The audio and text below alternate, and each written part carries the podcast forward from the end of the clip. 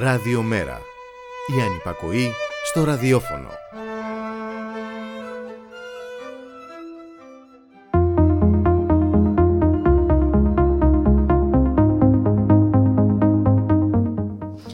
Με αποκλεισμένους πολίτες και παρελάσεις κατοίκων, ελεύθερους σκοπευτές, drones, ελικόπτερα, περισσότερους από 4.000 αστυνομικούς, βασιλιάδες και επισήμους και μαθήματα πρωτοκόλλου μέσω τηλεόρασης για να μαθαίνουμε και εμείς οι άξεστοι.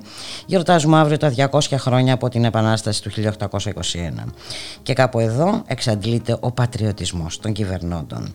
Η Ελλάδα αναστενάζει στα νοσοκομεία, αχρίαστο κόστος η επίταξη ιδιωτικών νοσοκομείων για το πατριώτη Μάκη Βορύδη. Στη Βουλή ψηφίζεται σήμερα ακόμη ένα νομοσχέδιο εκποίησης της δημόσιας περιουσίας, ενώ ετοιμόγενα είναι ακόμη δύο σκάνδαλα, η συμμετοχή του δημοσίου στην αύξηση κεφαλαίου της Τράπεζας Πυρός και η πώληση της Εθνικής Ασφαλιστικής σε ξένο επενδυτικό κεφάλαιο, με ζημιές που θα κληθούν να πληρώσουν τα συνήθη υποζύγια.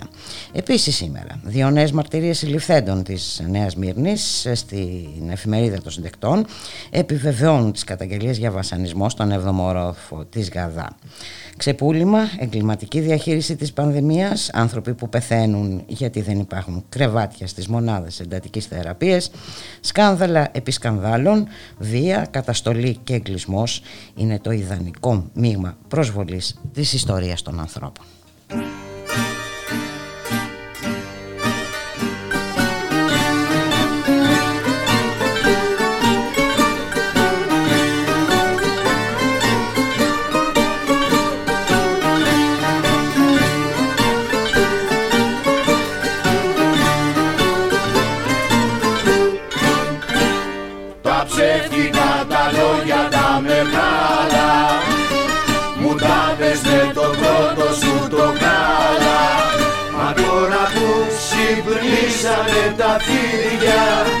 Εσύ φοράς τα αρχαία σου στολίδια Και δεν δακρύζεις ποτέ σου μάνα μου Ελλάς. Που τα παιδιά σου σκλάβους ξεπουλάς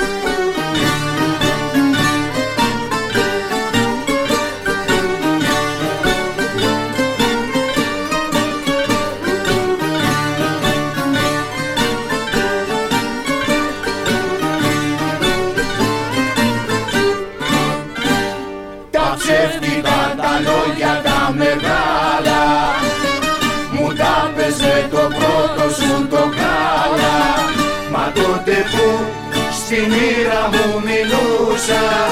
Είχες ντυθεί τα αρχαία σου τα λούσα. Και στο παζάρι με πήρες γύφτησα μαϊμού. Ελλάδα, Ελλάδα, μάνα του καημού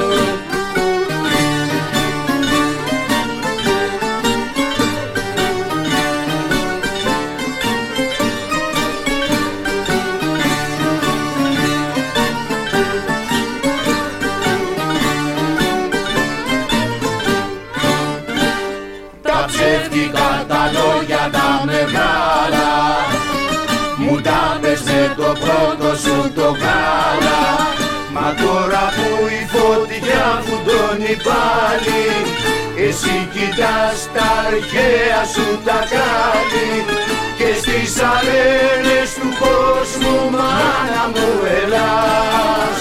Το ίδιο ψέμα πάντα κουβαλάς. Και στις αρένες του κόσμου μάνα μου ελάς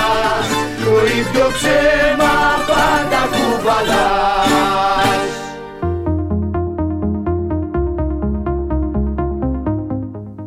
Καλό μεσημέρι φίλες και φίλοι, ακροάτριες και ακροατές. Είστε συντονισμένοι στο radiomera.gr. Το στίγμα της μέρας θα είναι κοντά σας μέχρι τις 2. Στην ε, ρύθμιση του ήχου, Γιώργος Νομικός. Στην παραγωγή της εκπομπής, η Γιάννα Αθανασίου. Στο μικρόφωνο η Μπουλίκα Μιχαλοπούλου. Να καλωσορίσουμε και πάλι σήμερα το Μιχάλη Κρυθαρίδη, εκπρόσωπο τύπου του Μέρα 25. Μιχάλη, καλό μεσημέρι. Καλό μεσημέρι, Μπουλίκα. Και η ιστορία της μιας χώρας ε, δεν μπορεί να είναι δύο ημερομηνίες απλά και μόνο Μιχάλη. Έτσι δεν είναι. Έτσι είναι ακριβώς και μάλιστα δεν μπορεί να είναι τόσο ε, απλά και ε, υποκριτικά κιόλας αν, αν θέλεις ε, να, να, να, γιορτάζουν οι διάφοροι που αυτή την ίδια στιγμή έτσι εκχωρούν πραγματικά ζωτικά κομμάτια αυτής της χώρας μπουλικα στην ολιγαρχία που δεν έχει καμία σημασία αν αυτή είναι ελληνική, αν είναι ξένη, αν είναι οτιδήποτε σημασία έχει ότι οι, οι πολίτες συνεχίζουν ε, να φτωχοποιούνται ε, και αντί να γιορτάζουν μπουλικα μια απελευθέρωση πραγματικά αυτό το οποίο βιώνουν καθημερινά είναι μια ε, όλο και μεγαλύτερη βήθηση σε ένα κλουβί χρέους και γενικότερα καταπίεσης αν θέλεις σε μια σειρά αποζητήματα και πολιτικές τη στιγμή που ε, βιώνουν έτσι και όλη αυτή την, ε, την τρομακτική πραγματικά και δραματική κατάσταση ε, με την πανδημία.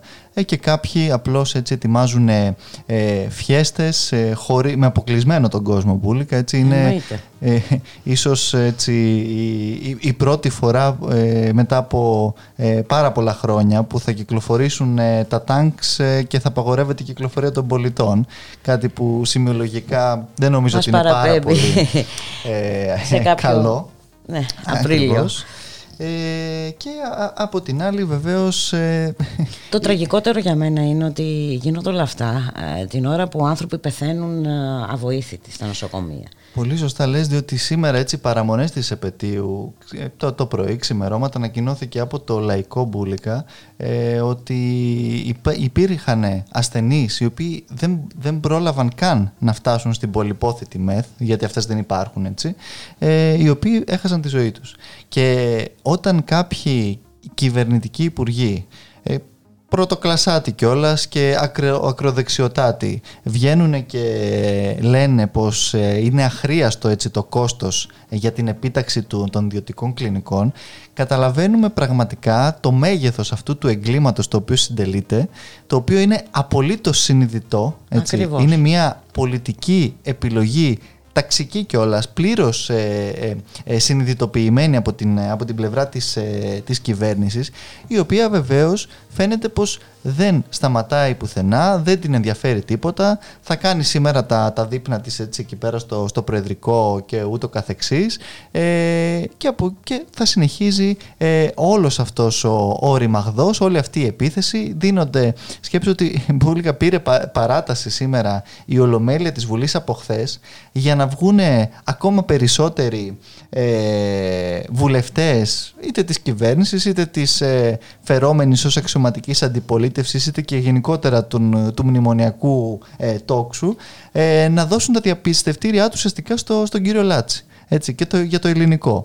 Και χθες να πούμε ε, εδώ επίσης ότι νομίζω ότι είναι σημαντικό αυτό ότι είμαστε το, το, το μόνο κόμμα μπουλικά αν θελεις και ε, που ε, από τον ίδιο κιόλας το, το, το γραμματέα του και τον πρόεδρο της κοινοβουλευτικής ομάδας στο βήμα της Ολομέλειας της Βουλής κατονομάστηκαν αυτά τα, τα συμφέροντα, αυτά τα αρπακτικά πραγματικά τα οποία συνεχίζουν να πλατσικολογούν τη στιγμή που υποτίθεται ότι η χώρα γιορτάζει την απελευθέρωσή της και, και, και είδαμε και βλέπουμε δυστυχώς να εξελίσσεται έτσι ένα, ένα θέατρο ε, του, του, του παραλόγου και ένας ανταγωνισμός μεταξύ της Νέας Δημοκρατίας και του ΣΥΡΙΖΑ για το ποιος είναι ο καλύτερος ε, υπηρέτης αυτών των συμφερόντων που είναι, είναι, είναι αποκρουστική η εικόνα. Και έρχεται σε πλήρη αντίθεση πραγματικά με, το, με, την, ε, με τις διακηρύξεις ε, και τους εορτασμούς που υποτίθεται οι ίδιοι θα, θα σύρουν το χορό έτσι μπουλίκα αυτές τις μέρες. Εντάξει, είναι είναι, είναι τρομακτική η, η συνειρμή και οι, αυτές οι, οι αναντιστοιχίες. Ακριβώς ε, και σημειολογικά βέβαια αλλά και ε, ουσιαστικά Μιχάλη αν, ε, πάρουμε, αν δούμε όλο το παζλ πραγματικά η εικόνα που παρουσιάζεται σήμερα όχι μόνο δεν συνάδει με αυτό που θα γιορταστεί αύριο αλλά είναι, δηλαδή απέχει έτη φωτός. Ε, να συνεχίσουμε όμως την κουβέντα μας σχετικά με το ελληνικό. Ε, χθες είχαμε την ομιλία του Γιάννη Βαρουφάκη, όπως είπες και εσύ αναφέρθηκε ε, ονομαστικά, έκανε λόγο για ένα διαχρονικό σκάνδαλο. Ας τον ακούσουμε. Βουλευτές, πολίτες που μας βλέπετε, το ελληνικό είναι ένα διαχρονικό οικουμενικό σκάνδαλο που αποτελεί τον ορισμό της διαπλοκής. Δεν υπάρχει καλύτερος ορισμός της διαπλοκής. Στο όνομα των επενδύσεων επενδύεται η μεγαλύτερη αποεπένδυση στην ιστορία της Αττικής από αρχαιοτάτων χρόνων. Μια μοναδική ευκαιρία να εξηλαιωθούμε όλοι μαζί, οι σύγχρονοι Έλληνες. Για το έγκλημα της τσιμεντοποίησης της Αθήνας θυσιάστηκε στο βωμό της ολιγαρχίας. Μιλάτε με όρους αγοράς για κάτι που καμία αγορά δεν μπορεί και δεν πρέπει να... Έτσι. Έτσι ακριβώς ε, είναι ε, πράγματι η μπουλικα αυτή η, εκχώρηση έτσι, ουσιαστικά εθνικής κυριαρχίας για τον τζόγο, για υποτίθεται μια εξυπηρέτηση ενός ε, μη βιώσιμου ε, χρέους, χρέους και όλα σε μεγάλο βαθμό της ίδιας της ολιγαρχίας μπουλικα, έτσι, της ίδιας αυτής της ολιγαρχίας η οποία σήμερα με, με δάνεια τα οποία ε, τρα, τραπεζών που έχουν ανακεφαλοποιήσει πάλι οι Έλληνες πολίτες θα χτίσει αυτά τα δίθεν ε, φαραωνικά έργα τα οποία βεβαίως θα νέμονται και θα απολαμβάνουν κιόλας οι ίδιοι και λίγοι γνωστοί ολιγάρχες διότι εδώ να πούμε και κάτι άλλο ότι εκεί που ε, ο, ο ΣΥΡΙΖΑ αποδέχτηκε τελικά το, το ελληνικό και τη φοβερή και τρομερή αυτή επένδυση εντός πολλών εισαγωγικών ε, ε, μας έλεγε τουλάχιστον ότι εν πάση περιπτώσει έχει εξασφαλίσει την πρόσβαση του κόσμου mm-hmm. Έχει εξασφαλίσει το πράσινο και το καθεξής και βλέπουμε τώρα ότι ε, θα μπουν μέχρι και φράχτες θα περιφραχτούν οι, οι, οι ολιγάρχες μην τυχόν έτσι και έρθουν σε επαφή με τους ε, υπόλοιπους ε, κοινούς ε, θνητούς της, της χώρας και της Αττικής για να μπορούν αυτοί να κάνουν κανονικότατα τη ζωή τους. Και εδώ να πούμε ότι με τεράστια πίεση ε, του ΜΕΡΑ25 το οποίο πραγματικά και χθες και σήμερα δίνει αυτή τη μάχη εναντί στο, στο, σε αυτό το, το έγκλημα που ονομάζεται ελληνικό ε, με, με, με, πίεση την οποία άσκησε έτσι και ο εισηγητής του, του, του, του ΜΕΡΑ25 και ο κοινοβουλευτικός εκπρόσωπος ο, ο φράχτης σύμφωνα με την κυβέρνηση θα είναι προσωρινός. Βεβαίως θα, θα, Ξέρουμε θα το, το ουδέν μονιμότερο του προσωρινού, ναι, αυτό ισχύει. Το, ε. Ε, εμείς θα, θα το παρακολουθούμε βεβαίως πολύ στενά για την, για την προσωρινότητά του, αλλά είναι πραγματικά ε, αποκαρδιωτικό αυτό το οποίο ε, συμβαίνει και είναι, είναι μια συνέχεια. Δηλαδή είναι ακριβώς όπως βλέπαμε πριν από λίγο καιρό και τα συζητάγαμε εδώ πέρα, πριν μια εβδομάδα μόλις για το, για το ελληνικό και την Ελντοράντο. Ε, είναι τα ίδια τα οποία έχουμε δει στον Ερημίτη στην Κέρκυρα, είναι τα ίδια τα οποία ε, γίνονται τώρα... και για άλλες περιοχές Ακριβώς, ακριβώς. Ε, στη, στη, στην Καλαμαριά που επίσης συζητάγαμε για την, για τη Μαρίνα, είναι, είναι πραγματικά μια ολομέτωπη επίθεση έτσι, στην ίδια την κοινωνία, στους πολίτες και στο, στο, στο τόπο αν θέλεις ε, που γίνεται για χάρη ε, ποιον, έτσι, ε, συγκεκριμένων συμφερόντων και με τις, τις ευλογίες όλων των μνημονιακών εταίρων. Χθες, έτσι, μπουλίκα στις ενστάσεις αντισυνταγματικότητας που κατέθεσε το ΜΕΡΑ25, ο ΣΥΡΙΖΑ επίσης, εντάξει, Νέα Δημοκρατία προφανώς ε, τις καταψήφισε. Ο ΣΥΡΙΖΑ επίσης θεωρεί συνταγματικά τα όσα γίνονται, έτσι, με το, με το ελληνικό. Και βέβαια να σταθούμε λίγο ακόμα στον ΣΥΡΙΖΑ. Αν κάποτε, κάποια άλλη στιγμή, είχε άλοθη ε, τις ε, μνημονιακές ε, δεσμεύσεις, τώρα δεν έχει κανένα άλοθη για της στάση του. Ακριβώς. Και μπορεί χθες ο κύριος Τσίπρας με τον κύριο Γεωργιάδη να επιδόθηκαν σε έναν αγώνα για το ποιος έδωσε τα περισσότερα στον κύριο Λάτση. Εμείς να, να πούμε κιόλας Μπουλίκα δεν έχουμε καμία αμφιβολία ότι πράγματι μπορεί ο ΣΥΡΙΖΑ να έδωσε τα περισσότερα στον κύριο Λάτση. δηλαδή να, να τον εξυπηρέτησε περισσότερο σε αυτή την δήθεν ε, φερόμενη ε, ως επένδυση και σίγουρα του έδωσε και κάτι πάρα πολύ χρήσιμο το οποίο δεν θα μπορούσε να δώσει ποτέ η Νέα Δημοκρατία Μπουλίκα στον κύριο Λάτση.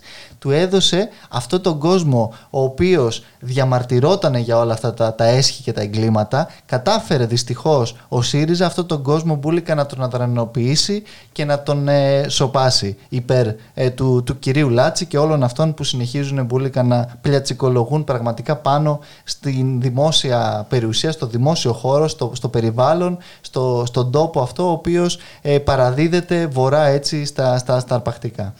Στα αρπακτικά όπως ο κύριος Λάτσης στον οποίο αναφέρθηκε χθες ο Γιάννης Βαρουφάκης.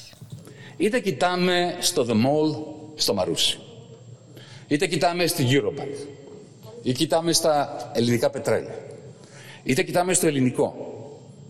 Βλέπουμε το ίδιο μοτίβο. Βλέπουμε μια καταιγίδα σκανδάλων υπέρ ενός εκ των εθνικών ταβατζίδων, όπως τους αποκάλυψε ο τέος πρωθυπουργός, ο κύριος Κώστας Καραμαλής. Για το The Mall, μάλιστα, ο κ. Καραμαλής, προς τιμήν του, ως αρχηγός της αξιωματικής αντιπολίτευσης τότε, παλιά, είχε και συγκεκριμένη εκτίμηση της ζημίας του δημοσίου. Το είχε, είχε εκτιμήσει τη ζημιά του δημοσίου υπέρ του κυρίου Λάτσι στα 146 δισεκατομμύρια δραχμές. Κάπως όμως, ρε παιδιά, επιτρέψτε μου να το πω έτσι, όταν έρχεστε στα πράγματα όλοι σας, ως διαμαγείας, εκεί που βλέπετε σκάνδαλο, ξαφνικά βλέπετε επένδυση. Εκεί που βλέπετε και μιλούσατε για διαπλοκή, μιλάτε για ευκαιρίες. Εκεί που στυλιευτεύατε τον ολιγάρχη, ανακαλύπτεται μια, μια καλώς λειτουργούσα αγορά. Πολύ σωστά. Πολλές, ε, πολύ σωστές οι επισημάνσεις του Γιάννη Βαρουφάκη. Αυτό ακριβώς δείχνει η ιστορία μέχρι σήμερα. Και πράγματι και, το ΜΟΛ που έτσι να, να μην ξεχνάμε ότι και αυτό πολύ πρόσφατα ε, από τον κύριο Γεωργιάδη πάλι καλή του ώρα ε, ε νομιμοποιήθηκε σε, σε, σε, αυτή την, τη φάση το, το μεγαλύτερο συστικά αφαίρετο μπουλικα έτσι, της, της Ευρώπης το οποίο έχει κριθεί από το ίδιο το Συμβούλιο της Επικρατείας κατεδαφιστέο αλλά βεβαίως Όπω όπως έχουμε πει και εδώ πολλές φορές, ποιος νόμος και ποια τάξη άμα είναι για τα συμφέροντα της ολιγαρχίας δεν υπάρχει τίποτα από όλα αυτά. Ο νόμος και η τάξη είναι για να, να βαράμε το, τον κόσμο, για να ε, απαγορεύουμε τις, ε, τις διαδηλώσεις, για να ε, διώκουμε τους γιατρούς και τους νοσηλευτές. Αν είναι για να εξυπηρετήσουμε και κανένα συμφέρον παραπάνω, εντάξει, ας γίνει και ο νόμος λάστιχο, ας πάει και η τάξη από εκεί που ήρθε, δεν υπάρχει κανένα θέμα. Και για όλα αυτά, Μπούλικα, να πούμε εδώ ότι είχε καταθέσει κιόλας η, Σοφία Ισακοράφα φάκελο ολόκληρο στην εισαγγελία διαφθοράς για όλα αυτά τα εγκλήματα, για τη σειρά αυτών των εγκλημάτων, που βεβαίως φαντάζομαι ότι κάπου στην, ε, εκεί στην εισαγγελία διαφθοράς θα κατέπεσε, κάπου θα παραχώθηκε, κάτι θα έγινε, διότι δεν πρέπει να ξεχνάμε σε όλα αυτά και τις ευθύνες και της δικαστικής ε, εξουσίας η οποία ενώ βλέπει όλα όσα γίνονται είτε ε, κάνει πως δεν βλέπει πολλές φορές ε, είτε δε, δε, πραγματικά δεν δε μπορεί να διανοηθεί ε, κάποιος, είτε δηλαδή βλέπει και ε, παραβιάζει τα, τα καθήκοντά της. Ε, πολλές φορές εμφανίζεται απλώς τα παρακολούθημα της ε, εξουσίας ε, και ε, όπως το έχουμε δει βέβαια και στην περίπτωση τώρα με την πανδημία σε ό,τι αφορά την περιβόητη επιστημονική επιτροπή. Και, όχι μόνο, όπως και τώρα που κατέθεσαν για άλλη μια φορά και χθες και οι γιατροί στην εισαγγελία του Αρίου Πάγου ένα υπόμνημα για όλα όσα γίνονται, πραγματικά περιμένουμε να δούμε εάν ε, όντως ε, υπάρχει κάποιος έτσι, ε, εισαγγελέας ε, σε αυτή τη χώρα, εν πάση περιπτώσει, μπουλικα που, που, που θα, δει επιτέλους το έγκλημα που συντελείται αυτή την ώρα. Ακριβώς. Διότι μέχρι στιγμής αυτό το οποίο βλέπουμε είναι μόνο ε, να, να διαγιγνώσκονται τα δίθεν εγκλήματα και να διώκονται ε, οι γιατροί μπουλικα που καταδεικνύουν κάθε μέρα όλα όσα η κυβέρνηση δεν έκανε αυτό το, το, το διάστημα της πανδημίας. Πάμε για ένα τραγούδι.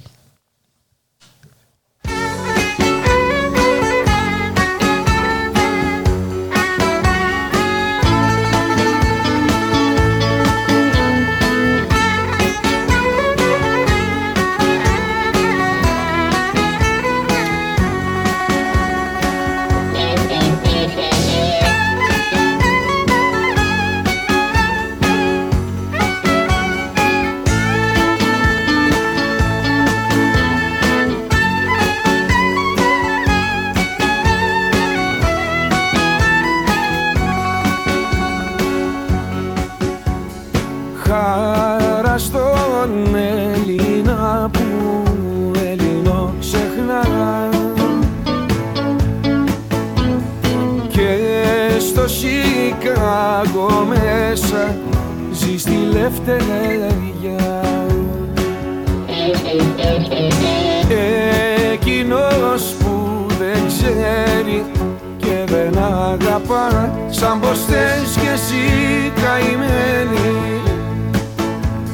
Και στην Αθήνα μέσα ζει στην ξενιτιά Αχ Ελλάδα σ' αγαπώ και βαθιά σε ευχαριστώ γιατί με έμαθες και ξέρω να ανασένω που βρεθώ να πεθαίνω που πατώ και να μην σε υποφέρω Αχ Ελλάδα δεν θα στο πω πριν λαλήσεις πετεινό Δεκατρεις φορές μ' αρνιέσαι. Με εκβιάζεις μου κολλάς Σαν τον όθο με πετάς. Μα κι απάνω μου κρεμιέσαι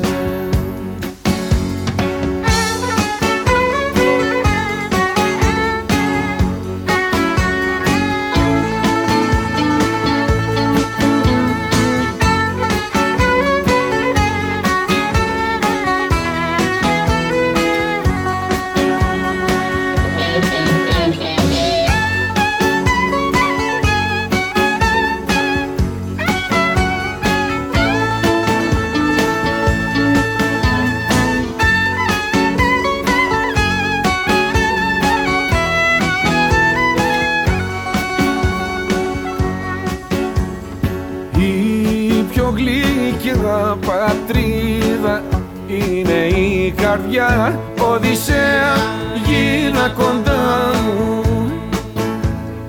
Που τα για χώματα της πόνος και χαρά Καθένας είναι ένας που σύνορο πονάς Κι εγώ είμαι ένας κανένας σας σεριάνα Αχ Ελλάδα σ' αγαπώ και βαθιά σε ευχαριστώ γιατί με έμαθες και ξέρω να ανασένω που βρεθώ, να πεθαίνω που πατώ και να μην σε υποφέρω Αχ Ελλάδα θα στο πω. Πριν λαλήσεις πετεινό Δεκατρεις φορές μ' αρνιέσαι Με εκβιάζεις μου κολλάς. Σαν τον όθο με πετάς. Μα κι απάνω μου κρεμιέσαι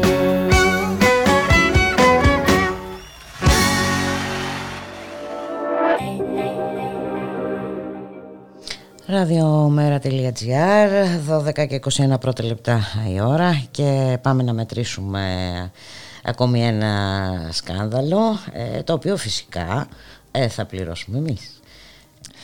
Όπως και όλα τα άλλα μπουλικά έτσι ε, και το οποίο επίσης φέρνει μια διαχρονική υπογραφή και σφραγίδα όλων των, το, ή των πρόσφατων εν πάση περιπτώσει μνημονιακών κυβερνήσεων. Ένα σκάνδαλο που ουσιαστικά έτσι, ξεκίνησε από τον ε, κύριο Τσίπρα και τον κύριο Τσακαλώτο και το οποίο βεβαίως τώρα η Νέα Δημοκρατία συνεχίζει και επιτείνει. Μιλάμε βεβαίως για την, ε, για την Τράπεζα Πυραιός, έτσι, την οποία θα ξανασώσουν οι Έλληνες φορολογούμενοι όπως έχουν κάνει ήδη αρκετές φορές.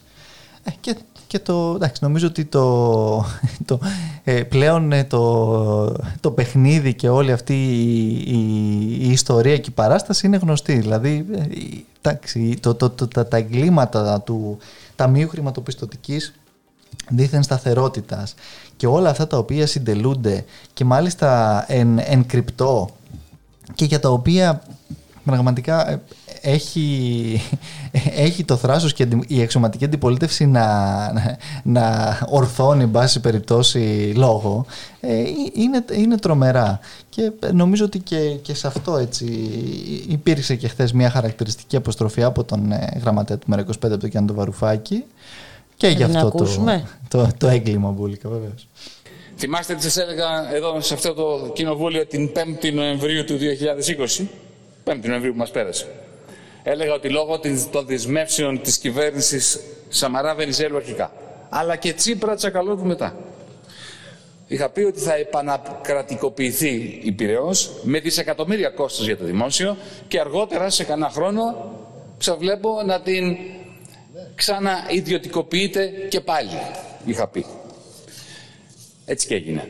Επισήμως πλέον το ομολογούν τα τροκτικά που βάλατε να διαχειρίζονται τις τραπεζικές μετοχές μέσω του τάγμα, τάγμα, τάγματος χρηματοπιστωτικής συγκάλυψης. Δεν είναι ταμείο αυτό. Στη σελίδα 24. Των ενδιάμεσων οικονομικών καταστάσεων του ΤΑΦΧΙ ΣΥΓΜΑ για το 9 μήνο του 2020 που αναρτήθηκαν πριν από λίγο καιρό στο διαδίκτυο αναφέρεται ρητά η απώλεια του δημοσίου. Η ανεπανόρθωτη ζημιά του δημοσίου μέσα σε τρεις μήνες των 1,318 δισεκατομμύριων που στόχο τι έχουν, έχουν να μην πληρώσει η Πυραιός 166 εκατομμύρια ευρώ που αντιστοιχούν στην ετήσια δόση της προς το δημόσιο για την αποπληρωμή των μετατρέψιμων κόκκους των ομολογιών που οφείλει μετά τα 2 δισεκατομμύρια που πήρε προηγουμένως. Καταθέτω στα πρακτικά την εσκρή παραδοχή του τάγματος ιδέας συγκάλυψης, εσείς το ονομάζετε Ταμείο Χρηματοπιστωτικής Σταθερότητας, και συγκεκριμένα, σελίδα 24 πάνω-πάνω το λέει ξεκάθαρα. Δεδομένου ότι η εύλογη αξία των κόκκους ανέρχεται στα 1589,7 εκατομμύρια, η ζημιά αυτή έχει οριστικοποιηθεί σε 1382,5 εκατομμύρια για το έτος που αρχίζει την 1η Πρώτου του 2020 και θα καταγραφείς στην κατάσταση. Και φυσικά Μιχάλη τίποτα για όλα αυτά έτσι. Δεν ακούμε στα μέσα μαζικής εξαπάτησης ε, όπως τα αποκαλεί ο Γιάννης ε, Βαρουφάκης. Ε, ακούμε μόνο για το πρωτόκολλο, ακούμε για το γεύμα που θα έχουν στο προεδρικό μέγαρο βέβαια για το μενού. Ε, και όλα αυτά που είναι πολύ ενδιαφέροντα για τον ελληνικό λαό. Και τα, τα οποία έτσι αγγίζουν την την, την, την ουσία αν θες και τα, τα, τα, προβλήματα τα οποία βιώνει διότι αυτά έτσι έχουν τις ε, επιπτώσεις που όλοι γνωρίζουμε και όλοι βιώνουμε διαχρονικά. Ε, και σε αυτές και όλα να πω και κάτι άλλο μπουλικα έτσι λίγο ε, σχετικό. Ε, συζητήθηκαν και χθες στην ε, συνάντηση που είχε ο γραμματέας του ΜΕΡΑ25 ο Γιάννης Βαρουφάκης ε, με τον πρόεδρο του ΕΒΑ, τον ε, κύριο Μίχαλο, ε, όπου ακόμα και έτσι και από το, από το ΕΒΑ υπήρξε η συναντήληψη μπουλικα ότι πρέπει να υπάρξουν πραγματικά κουρέματα έτσι, τόσο ιδιωτικού χρέους αλλά ακόμα και να διάρθρωση του δημοσίου. Δηλαδή ότι δεν μπορεί να προχωρήσει και να συνεχίσει πραγματικά η οικονομία με αυτόν τον τρόπο και αυτούς τους ρυθμούς και σε αυτό νομίζω έρχεται να επιβεβαιώσει και σήμερα, σήμερα τα, τα στοιχεία για το ιδιωτικό χρέος το οποίο πλέον έτσι ε, έχει εκτιναχθεί στα 242 δισεκατομμύρια και αυτό μπουλικα. Θα τα πείτε θα και μετά τα νομίζω. πούμε στη συνέχεια. Ε, αλλά πράγματι για όλα αυτά ε, τσιμουδιά δεν θα ακουστεί ε, τίποτε και πουθενά ε, στα μέσα μαζικής εξαπάτησης τα οποία ε, βεβαίως για να κάνουν αυτή τη δουλειά τους την οποία πολύ καλά ξέρουν φρόντισε και ο κύριος Αυγενάκης με νέα τροπολογία δι, έτσι υποτίθεται βεβαίως για τις ε, ομάδες, για τις ΕΠΟ. Βεβαίως οι, οι τέσσερις ε, ε, ουσιαστικά ολιγάρχες... Εντελώς συμπτωματικά είναι και κάτοχοι μέσων ενημέρωσης. Είναι και κάτοχοι των έτσι, μερικών καναλιών στη, στη χώρα, οπότε παράλληλα πήραν και άλλα 30 ε, εκατομμύρια ευρώ μπουλικα για να συνεχίζουν και αυτές οι, οι εξυπηρετήσεις. Ε, οπότε, ξέρεις, η λίστα πέτσα που έγινε και εκεί, τώρα γίνεται και αυγενάκι και ούτω καθεξής έχουμε ε, ακόμα. Πάντα υπάρχουν περιθώρια διεύρυνσης. ζωή να έχουν, θα, θα δούμε διάφορα τέτοια πραγματικά. Αλλά ε, νομίζω ότι ε, με όλα αυτά τα οποία δυστυχώς συζητάμε και σήμερα παραμονές της επαιτίου και όλας της απελευθέρωσης ε, εύλογα ε, πάρα και πολύ εύστοχα θα, θα πω εγώ ε, έθεσε χθες ένα πολύ σωστό ερώτημα ο γραμματέας του ΜΕΡΑ25 πόσο ακόμα; Πιστή στο δόγμα ότι η σιωπή είναι χρυσός για τους ολιγάρχες τα μέσα μαζικής εξαπάτησης κουβέντα, τσιμουδιά κιχ για αυτό που έγινε το σκάνδαλο το έγκλημα της Ελδοράτο, όπως και σήμερα, σας το λέω πάλι, δεν πρόκειται να συζητηθεί τίποτα για το ελληνικό. Πόσο ακόμα ασυλία σε όσους ασίδωτα εκχωρούν ανεκτήμητα κομμάτια εθνικής κυριαρχίας ελληνικής γης στην Ελδοράντο, στο Λάτσι, στον κάθε τυχάρπαστο ολιγάρχη. Ένα είναι σίγουρο. Αυτό το ερώτημα δεν θα το πνίγεται για πάντα. Ο πολίτης θα αναρωτηθεί κάποια στιγμή Πόσο ακόμα θα ανέχομαι κανάλια που... Και είναι φυσιολογικό. Ήδη ε, αναρωτιούνται, αναρωτιούνται Μιχάλη. Έτσι ακριβώς είναι μπουλικα διότι πράγματι δεν μπορείς να τα, να τα κρύβεις αυτά όσα ε, έντεχνα και περίτεχνα και να στείνεις τις διάφορες φιέστες γιατί είχαμε και χθες Μία γνωστή κοκορομαχία του, του κυρίου Τσίπρα πλέον με τον ε, κύριο Γεωργιάδη, μάλλον ε, είναι αυτό πλέον το, το δίδυμο, ε, με τις φωτογραφίες εκεί, με όλα αυτά, καμία έτσι, αναφορά στην, στην ουσία και στα όσα γίνονται στο ελληνικό για να παίξουν αυτό ακριβώς το, το παιχνίδι στα μέσα μαζικής εξαπάτησης μπουλικα τη στιγμή που όντως ε, ε, για άλλη μια φορά υφαρπάζουν από τους πολίτες ένα ακόμα έτσι, ε, περιουσιακό τους ε, στοιχείο και δικαίωμα. Διότι όλα αυτά δεν πρέπει να ξεχνάμε ότι πράγματι ε, ανήκουν στον, στον ελληνικό λαό δεν ανήκουν στην κυβέρνηση μπουλικα ούτε στο, στο κράτος το επιτελικό του κυρίου Μητσοτάκη ή του κυρίου Τσίπρα ή οποιοδήποτε άλλου. Και είναι πραγματικά εγκληματικά τα όσα γίνονται. Και γίνονται δυστυχώς σε μια σειρά αποζητήματα γίνονται τη στιγμή που στη δημόσια υγεία δεν υπάρχει καμία ενίσχυση και την ίδια στιγμή έτσι κάποιοι ε, ολιγάρχες είτε των ε, media είτε των ε, ε, ποδοσφαιρικών ομάδων είτε ε, την, ε, το, οτιδήποτε, το, το, το, κλινικαρχών ακόμα που ε, λόγω του αχρίαστου κόστους έτσι, δεν επιτάσσονται μπουλικα, ε, αυτοί συνεχίζουν κανονικά ε, τη ζωή, τα γεύματά τους στο, στο Προεδρικό ε, και τις φιέστες τους ε, για, την, για την απελευθέρωση των πολιτών, των πολιτών οι οποίοι συνεχίζουν δυστυχώς ωστόσο να ζουν σε μια φυλακή ουσιαστικά μπουλικα χρεοδολοπαρικίας. Φυλακή και όχι μόνο χρεοδολοπαρικίας Μιχάλη, γενικώς φυλακή. Να σε ευχαριστήσουμε πάρα πολύ και, και για την σημερινή συνομιλία. Καλό απόγευμα, καλή συνέχεια. Με και, τη σημερούλα σου αύριο στο σπίτι. καλή λευτεριά, Καλή λευτεριά.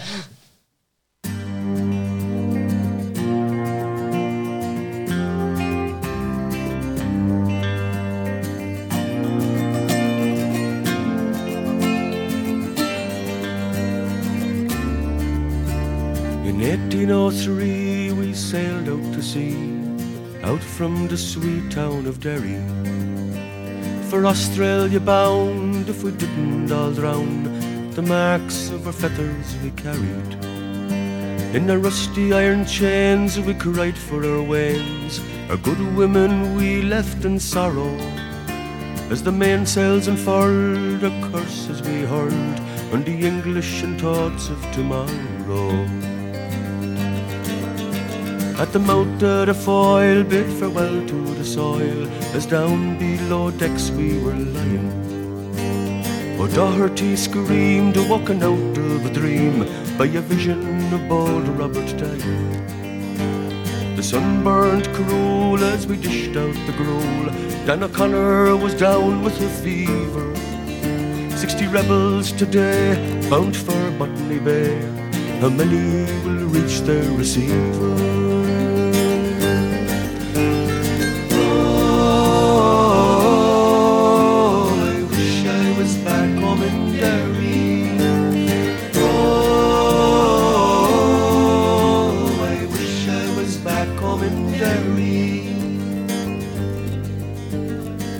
Them to hell as our bow fought to swell. Our ship danced like a moth in the firelight. White horses rode high as the devil passed by, taking souls to Hades by twilight. Five weeks out to sea, we were now 43. We buried our comrades each morning. In our own slime, we were lost in the time. Endless night without dawn.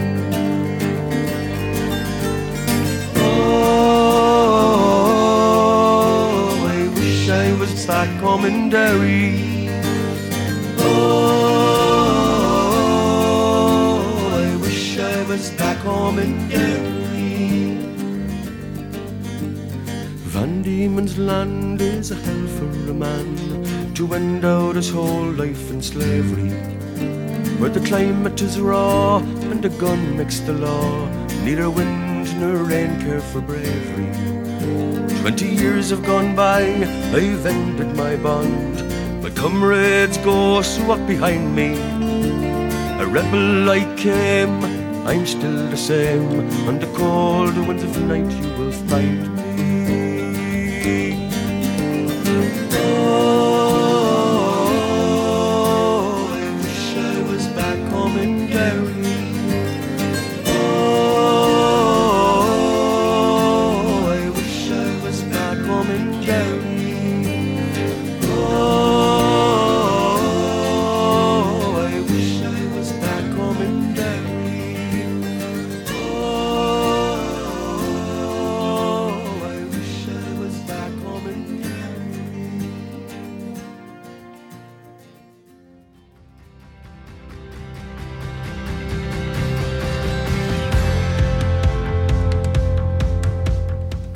Ραδιομέρα.gr, η ώρα είναι 12 και 34 πρώτα λεπτά. Θα είμαστε μαζί μέχρι τις 2. Στη ρύθμιση του ήχου Γιώργος Νομικός, στην παραγωγή Γιάννα Θανασίου, στο μικρόφωνο η Μπουλίκα Μιχαλοπούλου και σε μια χώρα με 7.500 νεκρούς από τον κορονοϊό.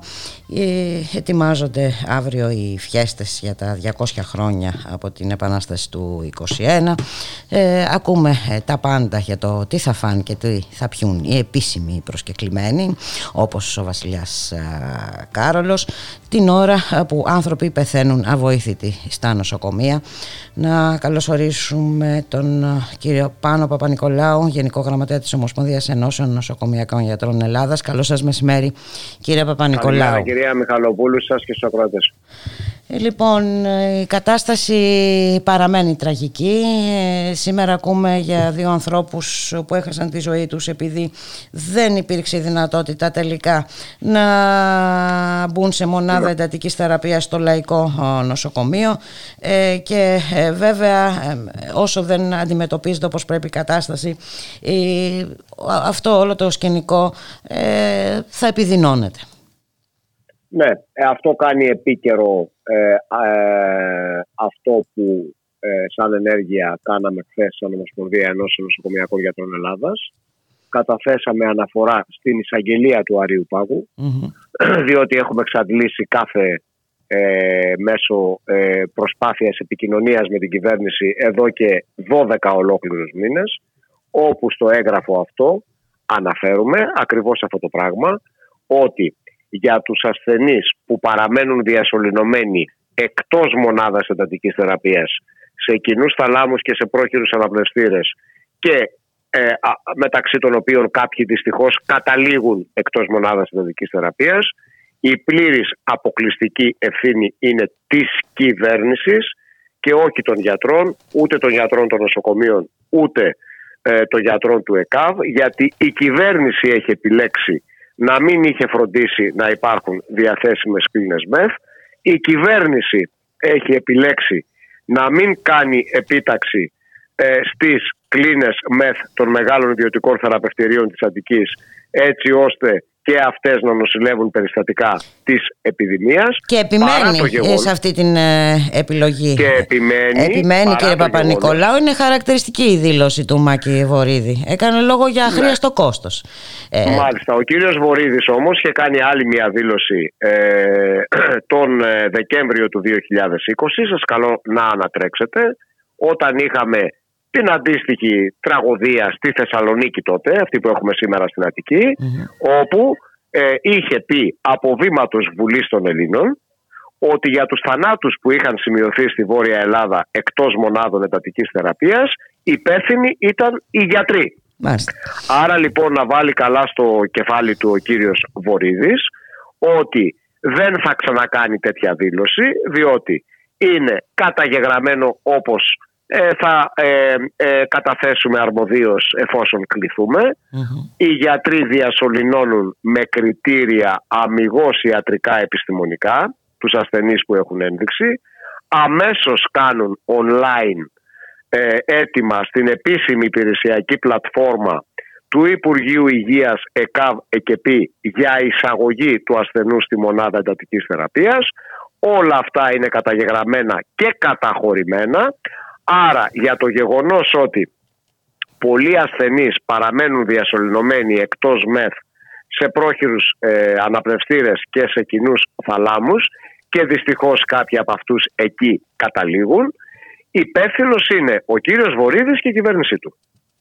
Ε, επίσης το δεύτερο που τονίσαμε σε αυτό το έγγραφο είναι ότι ε, επίσης είναι απόλυτη ευθύνη και επιλογή της κυβέρνησης στους ασθενείς ε, που πάσχουν από COVID-19 και νοσηλεύονται εκτός ΜΕΘ, στις πέργες νοσηλείας των νοσοκομείων, να περιθάλπονται από γιατρούς άσχετων ειδικοτήτων, άσχετων ειδικοτήτων με το αντικείμενο, με εντολές των υπουργών, των διοικητών ε, των δύο υγειονομικών περιφερειών και των διοικητών των νοσοκομείων, ακόμα και από οφθαλμίατρους, ακόμα και από γυναικολόγους, ακόμα και από ψυχίατρους, ακόμα και από ειδικευόμενου οφθαλμολογίας, γυναικολογίας και ψυχιατρικής που δεν έχουν καν τίτλο ειδικότητας, Μόνο ένα χαρακτηριστικό παράδειγμα θα σας πω από τα πολλές δεκάδες που υπάρχουν. Στο ψυχογυριατρικό τμήμα του Δρομοκαΐτιου νοσοκομείου ε, τους ασθενείς που πάσχουν από λίμωξη COVID-19 τους περιθάλπουν με εντολή της διοίκησης οι ειδικευόμενοι της ψυχιατρικής. Ούτε γι' αυτό λοιπόν εμείς έχουμε καμία ευθύνη. Είναι πλήρης και αποκλειστική η ευθύνη ε, στην κυβέρνηση. Και επίσης, για να μην αφαιρέσουμε και κάθε επιχείρημα, σας λέω και από τη δικιά σας συχνότητα, το έχω πει και αλλού ε, από προχθές, ότι η πολιτική ηγεσία του Υπουργείου Υγείας είπε ασύστολα ψέματα στον ελληνικό λαό για άλλη μια φορά, γιατί από ό,τι έμαθα και ο Πρωθυπουργός ο κύριος Μητσοτάκης αλλά και ο Υπουργός Υγείας ο κύριος Κικίλιας ξαναείπαν ότι δήθεν δεν υπήρχαν άλλοι διαθέσιμοι γιατροί ειδικοτήτων παθολογίας, πνευμονολογίας και αναισθησιολογίας να προσληφθούν στα δημόσια νοσοκομεία της Αττικής. Ε, τους είχαν διορίσει όλους, είχαν εξαντλήσει αυτή τη δυνατότητα και γι' αυτό αναγκάστηκαν να κάνουν επιστράτευση σε κάποιους αυτοαπασχολούμενους συναδέρφους. Αποδεικνύεται λοιπόν περίτρανα πάλι από τις επίσημες ηλεκτρονικές πλατφόρμες του κράτους και συγκεκριμένα από την ηλεκτρονική πλατφόρμα ε, Συμβουλίων Επιλογής Επιμελητών ΕΣΥ της πρώτης υγειονομικής περιφέρειας όπου υπάγονται ε, τα νοσοκομεία ε, της Αθήνας ότι για παράδειγμα ε, στο νοσοκομείο Γέννηματάς για πέντε θέσεις επιμελητών β παθολογίας από αυτές που προκυρήθηκαν πρόσφατα, που πολλές φορές προκυρήσονται επί διάφορων κυβερνήσεων κάποιες θέσεις και που αργούν πάρα πολύ να ολοκληρωθούν οι διαδικασίες και μερικές φορές δεν ολοκληρώνονται ποτέ, τα ξέρετε αυτά. Αλλά αυτό που μας ενδιαφέρει είναι ότι για αυτές τις πέντε θέσεις οι υποψήφιοι συνάδελφοι που κατάθεσαν είναι 45, 45. Αντίστοιχα για μία θέση επιμελητή β πνευμονολόγου στο νοσοκομείο Ελπής οι συνάδελφοι, οι ειδικευμένοι πνευμονολόγοι, έτσι, που κατέθεσαν αίτηση είναι 43 και αντίστοιχα άμα πάρουμε όλα τα νοσοκομεία ε, ε, κάτι τέτοιο και... βλέπουμε. Μα, μα αυτό αποδεικνύεται και, τα, και από τα επίσημα στοιχεία ότι έχουμε μείωση προσωπικού. Ε, Έτσι, Μάλιστα, εγώ λέω άλλο πράγμα όμως τώρα μου επιτρέπετε Ναι, ναι, βεβαίως. Λέω για το ψέμα που είπα στον ελληνικό λαό. Ότι υπάρχουν, δεν, έχουν... δεν υπάρχουν διαθέσιμοι άμα γιατροί. λοιπόν, πάρουμε, άμα λοιπόν πάρουμε τα αντίστοιχα τις αιτήσεις που έχουν γίνει σε θέσεις σε όλα τα νοσοκομεία Ακόμα και αν αφαιρέσουμε αυτούς που υπηρετούν σήμερα ως επικουρικοί, γιατί μπορεί να είναι οι ίδιοι αυτοί που κάνουν την αίτηση. Ναι. Αν αφαιρέσουμε και τις ταυτοπροσωπίες, ακόμα και σε αυτή την περίπτωση, θα προκύψει ότι για τις θέσεις αυτές επιμελητών Β, στις τρεις ειδικότητες που αναφέρθηκε ο Υπουργός Υγείας και ο Πρωθυπουργός, δηλαδή παθολογίας, πνευμονολογίας και ανεσιολογία, και μόνο στα νοσοκομεία της Αττικής, οι συνάδελφοι που έχουν εκδηλώσει διάθεση να προσληφθούν ως επιμελητές στο Εθνικό Σύστημα Υγείας είναι πάνω από 400. Μάλιστα. Άρα λοιπόν ε, έχει τεράστια και εγκληματική ευθύνη η κυβέρνηση εκτός από το θέμα των ΜΕΘ και για το άλλο θέμα ότι αρνείται πεισματικά να υλοποιήσει το αίτημά μας που το είχαμε υποβάλει από 24 Μαρτίου 2020 πριν ακριβώς από ένα χρόνο δηλαδή γιατί σήμερα έχουμε πέτειο έχουμε την πρώτη επέτειο της πρώτης, τελευταίας και μοναδικής τηλεδιάσκεψης που μας είχαν κάνει την τιμή οι Υπουργοί Υγείας να είχαν μαζί μας. Μάλιστα. Από τότε δεν μας έχουν ξανακάνει την τιμή. Ε, τότε λοιπόν που έχουμε σήμερα ένα χρόνο επέτειο είχαμε διατυπώσει το αίτημα ακριβώς αυτό, δηλαδή λόγω της επιδημίας να προσληφθούν με πίνη κατά παρέκκληση των ισχυουσών διατάξεων χωρίς γραφειοκρατία και με έλεγχο φυσικά αναγκαίο γρήγορο των τυπικών προσόντων μόνο οι γιατροί που έχουν κάνει αίτηση για θέση επιμελητής στο ΕΣΥ άσχετα αν είναι πρώτοι στην επιλογή ή όχι. Είχαμε υπολογίσει τότε με, τους αντίστοιχους, με τις αντίστοιχες αφαιρέσεις που σας είπα προηγουμένως ότι συνολικά ως φυσικά πρόσωπα τότε αυτοί οι γιατροί ήταν 3.600 τη στιγμή που το Φεβρουάριο του 2020, λίγο πριν την επιδημία, διαπιστωμένα και επίσημα, σύμφωνα με τα επίσημα οργανογράμματα των νοσοκομείων, που και αυτά είναι πίσω από τις ανάγκες, γιατί ήταν τα οργανογράμματα του 2012 ανάμεσα στο πρώτο και στο δεύτερο μνημόνιο, καταλαβαίνετε τώρα. Αλλά ακόμα και με αυτά, οι κενές θέσεις ειδικευμένων γιατρών μόνιμων ΕΣΥ το Φεβρουάριο του 2020 ήταν 6.000. Ήταν διπλάσιες δηλαδή από τους γιατρούς που είχαν κάνει αίτηση για θέση Εντάξει, αποδεικνύεται περίτρανα έτσι το ψεύδος ε, και του Υπουργού. Ωραία. Ε. Και σαν να μην έφταναν όλα αυτά, επειδή το πρωί ήμουνα σήμερα στον Άγιο Σάβα, ενώ υποτίθεται ότι ο Υπουργός Υγείας, γονατιστός και με κροκοδίλια δάκρυα στα μάτια, οικέτευε τους αυτοαπασχολούμενους ιδιώτες συναδέλφου να έρθουν να βοηθήσουν στο ΕΣΥ, γιατί τάχα μου δεν έβρισκε άλλους γιατρούς να έρθουν να βοηθήσουν στο ΕΣΥ. Και Απολύει τους επιστρα... γιατρό. Τους επιστράτευσε κιόλας. Απολύει γιατρούς. Να αναφέρεστε στον κύριο Καταραχιά. Ναι. Απολύει τον Κώστα Καταραχιά, τον ε, συνάδελφο γιατρό ακτινολόγο, τον πρόεδρο του Σωματείου Εργαζομένων του Νοσοκομείου Άγιος Σάβα. Θα είναι ο μοναδικός επικουρικός γιατρός της χώρας που στην περίπτωσή του επιλεκτικά και εκδικητικά δεν θα ισχύσει η ε, πρόσφατη νομοθετική ρύθμιση της ίδιας κυβέρνησης που λέει ότι οι θητείες των επικουρικών γιατρών παρατείνονται μέχρι 31 Δεκάτου 21 δεν θα ισχύσει μόνο για τον Καταραχιά αυτό θα απολυθεί 30 Μαρτίου 2021 γιατί τόλμησε και αυτός να πει την αλήθεια και η αλήθεια ήταν ότι για τη διασπορά της επιδημίας τον Οκτώβριο του 2020 στο νοσοκομείο Άγιος Σάβας απόλυτα υπεύθυνη ήταν η διοίκηση του νοσοκομείου η οποία για να αποσύσει τις εγκληματικές της ευθύνες, ε, έκανε, αν είναι δυνατόν τότε, πειθαρχική δίωξη ενάντια σε τρεις γιατρούς του νοσοκομείου, τρεις γιατρούς ογκολόγους, ότι τάχα μου έφταιγαν αυτοί επειδή κόλλησαν, άκουσαν, άκουσαν, κόλλησαν, αρρώστησαν οι ναι, άνθρωποι. Ναι, έφταιγαν επειδή αρρώστησαν πάνω στο καθήκον. Ε, και εγώ σας ρωτάω τώρα, αυτό τώρα είναι κατάσταση σοβαρή και ταυτόχρονα θα στα πει και η κυρία Κατσίμπα μετά νομίζω. Ναι, ναι, είδαμε τι γίνεται στη Θεσσαλονίκη. Τη δίωξη στη Θεσσαλονίκη του. Η εισαγγελική δίωξη ενάντια στο συνάδελφο του Θανάση του Σιούλη, επειδή είπε και αυτό την αλήθεια.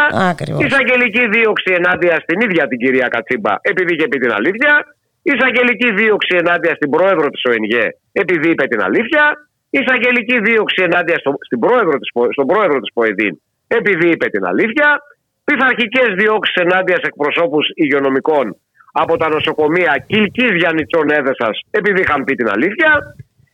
Πειθαρχική δίωξη ενάντια στη διευθύντρια παθολογικής κλινικής του νοσοκομείου Ρεθύμνου, που ούτε καν συνδικαλιστική ιδιότητα δεν έχει, ε, επειδή και αυτή είχε πει την αλήθεια. Και ε, πάει λέγοντα. Και πάει λέγοντας και θα έχει. Νομίζουν ότι νομίζουν θα φο, φοβήσουν κανέναν με αυτά. Νομίζουν θα φοβήσουν κανέναν. Θα φοβήσουν αυτοί εμάς. Εμάς που εδώ και πόσα, πόσες δεκαετίες δίνουμε τη μάχη δίπλα στον ασθενή ενάντια στο θάνατο και ιδιαίτερα τους 12-13 τελευταίους μήνες θα μας φοβήσουν ποιοι, ποιοι υπεραστικοί επαγγελματίες πολιτικάτιδες και οι κομματοδιορισμένοι παρατρεχάμενοι που έχουν διορίσει σε θέσεις διοικητών. Αυτοί θα φοβήσουν εμάς. Ε, δηλαδή, τι να πω από εκεί και πέρα. Ε, έχει σταματάει κάθε λογική και αρχίζει η θερινή επιθεώρηση δελφιναρίου. Πείτε μου τώρα, ρωτήστε μου ό,τι θέλετε. Τι άλλο να σας ρωτήσω, είσαστε καταπέλτης, τα είπατε όλα.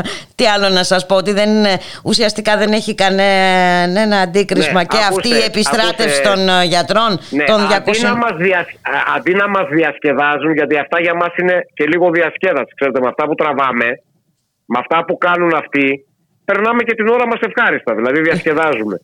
Αντί να μας διασκεδάζουν όμως, γιατί ο ρόλος τους είναι άλλος, δεν είναι να μας διασκεδάζουν, ε, έχουμε και άλλους τρόπους να διασκεδάσουμε.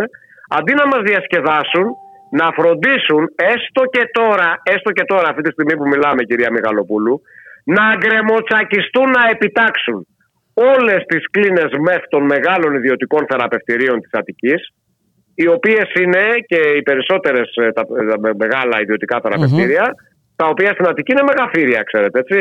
Ναι, Δεν ναι. είναι τίποτα χρεοκοπημένες κλινικούλες της πλάκας. Είναι και μάλιστα τα περισσότερα υποξένη ιδιοκτησία διεθνών επιχειρηματικών ομίλων που οι ίδιοι διαφημίζουν ότι δραστηριοποιούνται σε τρεις υπήρους και σε 23 χώρες και ότι ασχολούνται από επενδύσεις μέχρι ναυτιλιακά και παρεπιπτόντως και με μερικά νοσοκομεία. Ε, Ε, και γιατί αν δεν το κάνουν έστω και τώρα θα γιορτάσουν αύριο τα 200 χρόνια από την Ελληνική Επανάσταση με 200 Έλληνες διασωληνωμένους στην Αττική, στην πρωτεύουσα του κράτους, του νεοελληνικού, εκτός μονάδων εντατικής θεραπείας, για να μην φίξουν τους σύγχρονους μαυραγορείτες, οι οποίοι κοντά στα άλλα εκβιάζουν κιόλας ασθενείς, γιατί έχω προσωπικά παραδείγματα. Μάλιστα. Ασθενείς που νοσηλεύω τώρα με διάφορα προβλήματα, ας πούμε με νεοδιαγνωστήσεις νοπλασίες εγκεφάλου, επειδή ο κύριος Κοντοζαμάνης έχει δώσει εντολή από 2 τρίτου να σταματήσουν πρακτικά τα χειρουργία στο ΕΣΥ, ναι, ναι. 80% μείωση γράφει το έγγραφό του, οι κύριοι, οι κύριοι σύγχρονοι μαυραγορείτες, ιδιώτες μεγαλοκλινικάρχες, εκβιάζουν τους ασθενείς για 10, 15 και 20.000 ευρώ. Μάλιστα. Ε, λοιπόν, σε αυτούς κάνει πλάτη η κυβέρνηση ε, μας, ε, το έχει αποδείξει. η οποία θα γιορτάσει ενδόξως αύριο τα 200 χρόνια από την Ελληνική Επανάσταση και θα, τη, και θα τα γιορτάσει σαν πολιτικός απόγονος των πυλιογούσιδων και των ενέκων. Γιατί αυτό θα βγει τελικά. Ε, δεν έχετε ε, καθόλου άδικο. Να σας ευχαριστήσουμε πάρα πολύ. Και εγώ σας ευχαριστώ. Να είστε καλά. Να είστε καλά. Καλή συνέχεια, καλή δύναμη.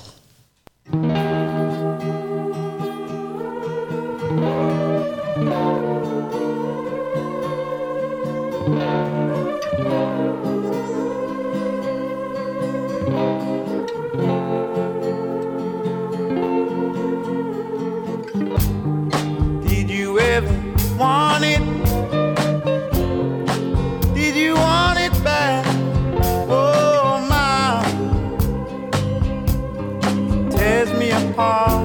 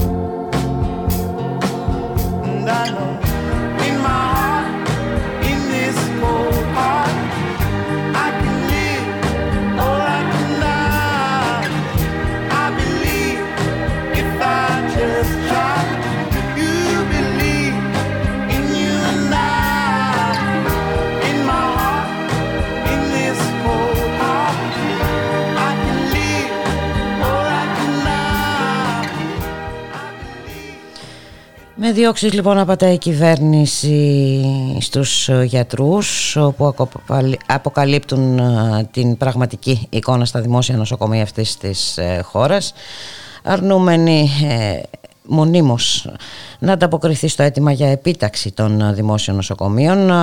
Πάμε στην Αθήνα και εκεί έχουμε διώξεις. Είχαμε μάλιστα και συγκέντρωση σήμερα στο προάβλιο του ΑΧΕΠΑ στην Θεσσαλονίκη λοιπόν και να καλωσορίσουμε την κυρία Δάφνη Κατσίμπα, την πρόεδρο της ΕΝΗΘ, ακτινολόγο στο γεννηματά της Θεσσαλονίκης. Καλό σας μεσημέρι. Κυρία Κατσίμπα. Καλό σας μεσημέρι σε εσάς και στους ακροατές σας. Ε, βλέπω Όντως. εικόνες ναι. από το διαδίκτυο ε, και πραγματικά πολλοί κόσμος ε, συγκεντρωμένος σήμερα για να διαμαρτυρηθεί για τις διώξεις. Ναι, ναι, ναι είχαμε μια μαζική κινητοποίηση όπου εκτός από το προσωπικό του ΑΧΕΠΑ υπήρχαν αντιπροσωπείες εργαζόμενων από όλα τα νοσοκομεία καθώς επίσης και εκτός υγειονομικών δεδομένου το ζήτημα της υγείας ε, είναι κοινωνικό ζήτημα. Και εκτός αυτού η τρομοκρατία που επιχειρείται τώρα τελευταία αφορά σε όλους πια ε, σήμερα πραγματικά η συγκέντρωση αφορούσε στη δίωξη του κυρίου Σιούλη που είναι μέλος του Προεδρείου της ΕΝΗΣ γιατί στις 10 Νοέμβρη βγήκε και είπε αλήθειες ότι ξεκινάει η εφημερία του νοσοκομείου χωρίς κρεβάτι ελεύθερο στην εντατική την προηγούμενη έτσι είχε ξεκινήσει και το Παπα-Νικολάου. Αυτό δηλώθηκε. Αντί λοιπόν να γίνει δίωξη στους υπεύθυνους που ε, ξεκινούσαν τα νοσοκομεία τους. Βλέπε διοικητές βλέπε διοικητές είπε και όποιον άλλο υπεύθυνο που τα νοσοκομεία ξεκινούσαν τελείως απροετοίμαστα να δεχθούν ασθενείς COVID σε εκείνο το μεγάλο ε, κύμα πανδημίας και στην εμπόλεμη κατάσταση ε, από ό,τι θυμόσαστε και μάλιστα να τονίσω και την ιδιαιτερότητα της ότι επειδή έχει λίγα ε, τότε οι εισαγωγές των 250 ατόμων γίνονταν σε ένα νοσοκομείο. Καταλαβαίνετε τι γινόταν. Λοιπόν αντί να διωθούν οι υπεύθυνοι που ε, ε, υποδέχονταν ασθενείς COVID χωρίς τη στοιχειώδη προετοιμασία έστω και τα κρεβάτια την, την, την ε, ύπαρξη ελεύθερων κρεβατών αντί να διωχθούν αυτοί, διώκουν αυτούς που το αποκαλύπτουν. Αυτό λοιπόν είναι ε, σηματοδοτεί αυτό που λέμε δεν τους ενδιαφέρει η περίσαλξη του κόσμου. Τους ενδιαφέρει απλά να μην γίνεται γνωστό ότι τα νοσοκομεία και γενικά το σύστημα υγείας γιατί είναι μέσα και η πρωτοβάθμια και η τριτοβάθμια κλπ. Το σύστημα υγείας είναι τελείως, ήταν τελείως απροετοίμαστο και μετά από 8 μήνες που διεκδικούσαμε, ζητούσαμε και προσλήψεις προσωπικού και την, τον κατάλληλο εξοπλισμό εν ώψη του δεύτερου κύματος που ξέραμε ότι θα έρθει ε, ε, για να μην, ε, να μην αναδειχθεί ότι υπήρχε αυτό, ότι, υπήρχε, ότι δεν υπήρχε η στοιχειώδης ανταπόκριση σε όλα αυτά. Και βγήκανε μετά, αν θυμόσαστε, και οι υπουργοί, αλλά το ίδιος ο κύριος Μητσοτάκης και είπαν ναι στη Θεσσαλονίκη δείξαμε ολιγορία, παραλήψεις και λάθη. Αυτό βέβαια ήταν ψέμα επίσης, ήταν τελείως υποκριτικό, να πω και όχι ψέμα, ήταν τελείως ήταν, υποκριτικό. και αυτό φαίνεται και από την αντιμετώπιση της κατάστασης ε, τώρα στην ε, Αττική. Ε, δεδομένου ότι συνεχίζει η ίδια αντιμετώπιση, δηλαδή αυτές τις προχειρότητες και πάνω στη φούρια τους να καλύψουν αυτά που δεν καλύπτονταν και κάνανε στη Θεσσαλονίκη, τώρα τα κάνουν στην Αθήνα σαν σχεδιασμό σοβαρό είναι τα ίδια πανομοιότυπα με την επέκταση σε πρόχειρες μέθ, με πρόχειρους αναπνευστήρες, χωρίς να υπάρχει στελεχειακό δυναμικό που να μπορεί να υποστηρίξει. Και με ψέματα όπως μας είπε νωρίτερα και ο κύριος Παπα-Νικολάου. Ακριβώς. Και με ψέματα ότι δεν υπάρχουν ε, γιατροί ε, για διορισμό. Ε, ε, θέλει με αυτά τα ψέματα να συμπληρώσω ότι με αυτά τα επικοινωνιακά ψέματα. Αυτό θέλει να καλύψει αυτό που αποδεικνύεται στην πράξη, στην καθημερινότητα. Ότι δεν θέλουν να αναπτυχθεί, δεν θέλουν να ενισχυθεί το δημόσιο σύστημα υγείας, γιατί έτσι κι αλλιώς και προγραμματικά όπως έχουν δηλώσει, αλλά και σε κάθε αποστροφή τους όπως λένε, οδεύουν ε, προγραμματίζουν την ιδιωτικοποίηση του δημόσιου συστήματος υγείας. Θα έχετε ακούσει και για τον υπερτονισμό ε, των ΣΔΙΤ Βέβαια για τη σύμπραξη δημόσιο ιδιωτικού τομέα είναι γνωστά όλα αυτά. Αυτή είναι ακριβώς την ε, πολιτική υπηρετούν κυρία Κατσίμπα διαφορώντας ε, για τις ε, συνέπειες. υπερτονίζουν τη χρησιμότητα του εμβολιασμού για να μπορέσει να κάνει υπομονή σε εισαγωγικά ο κόσμος μέχρι να έρθει η επόμενη μέρα όπου θα ιδιωτικοποιήσουν τα πάντα. Για αυτός είναι ο λόγος που δεν κάνουν και τις μόνιμες προσλήψεις.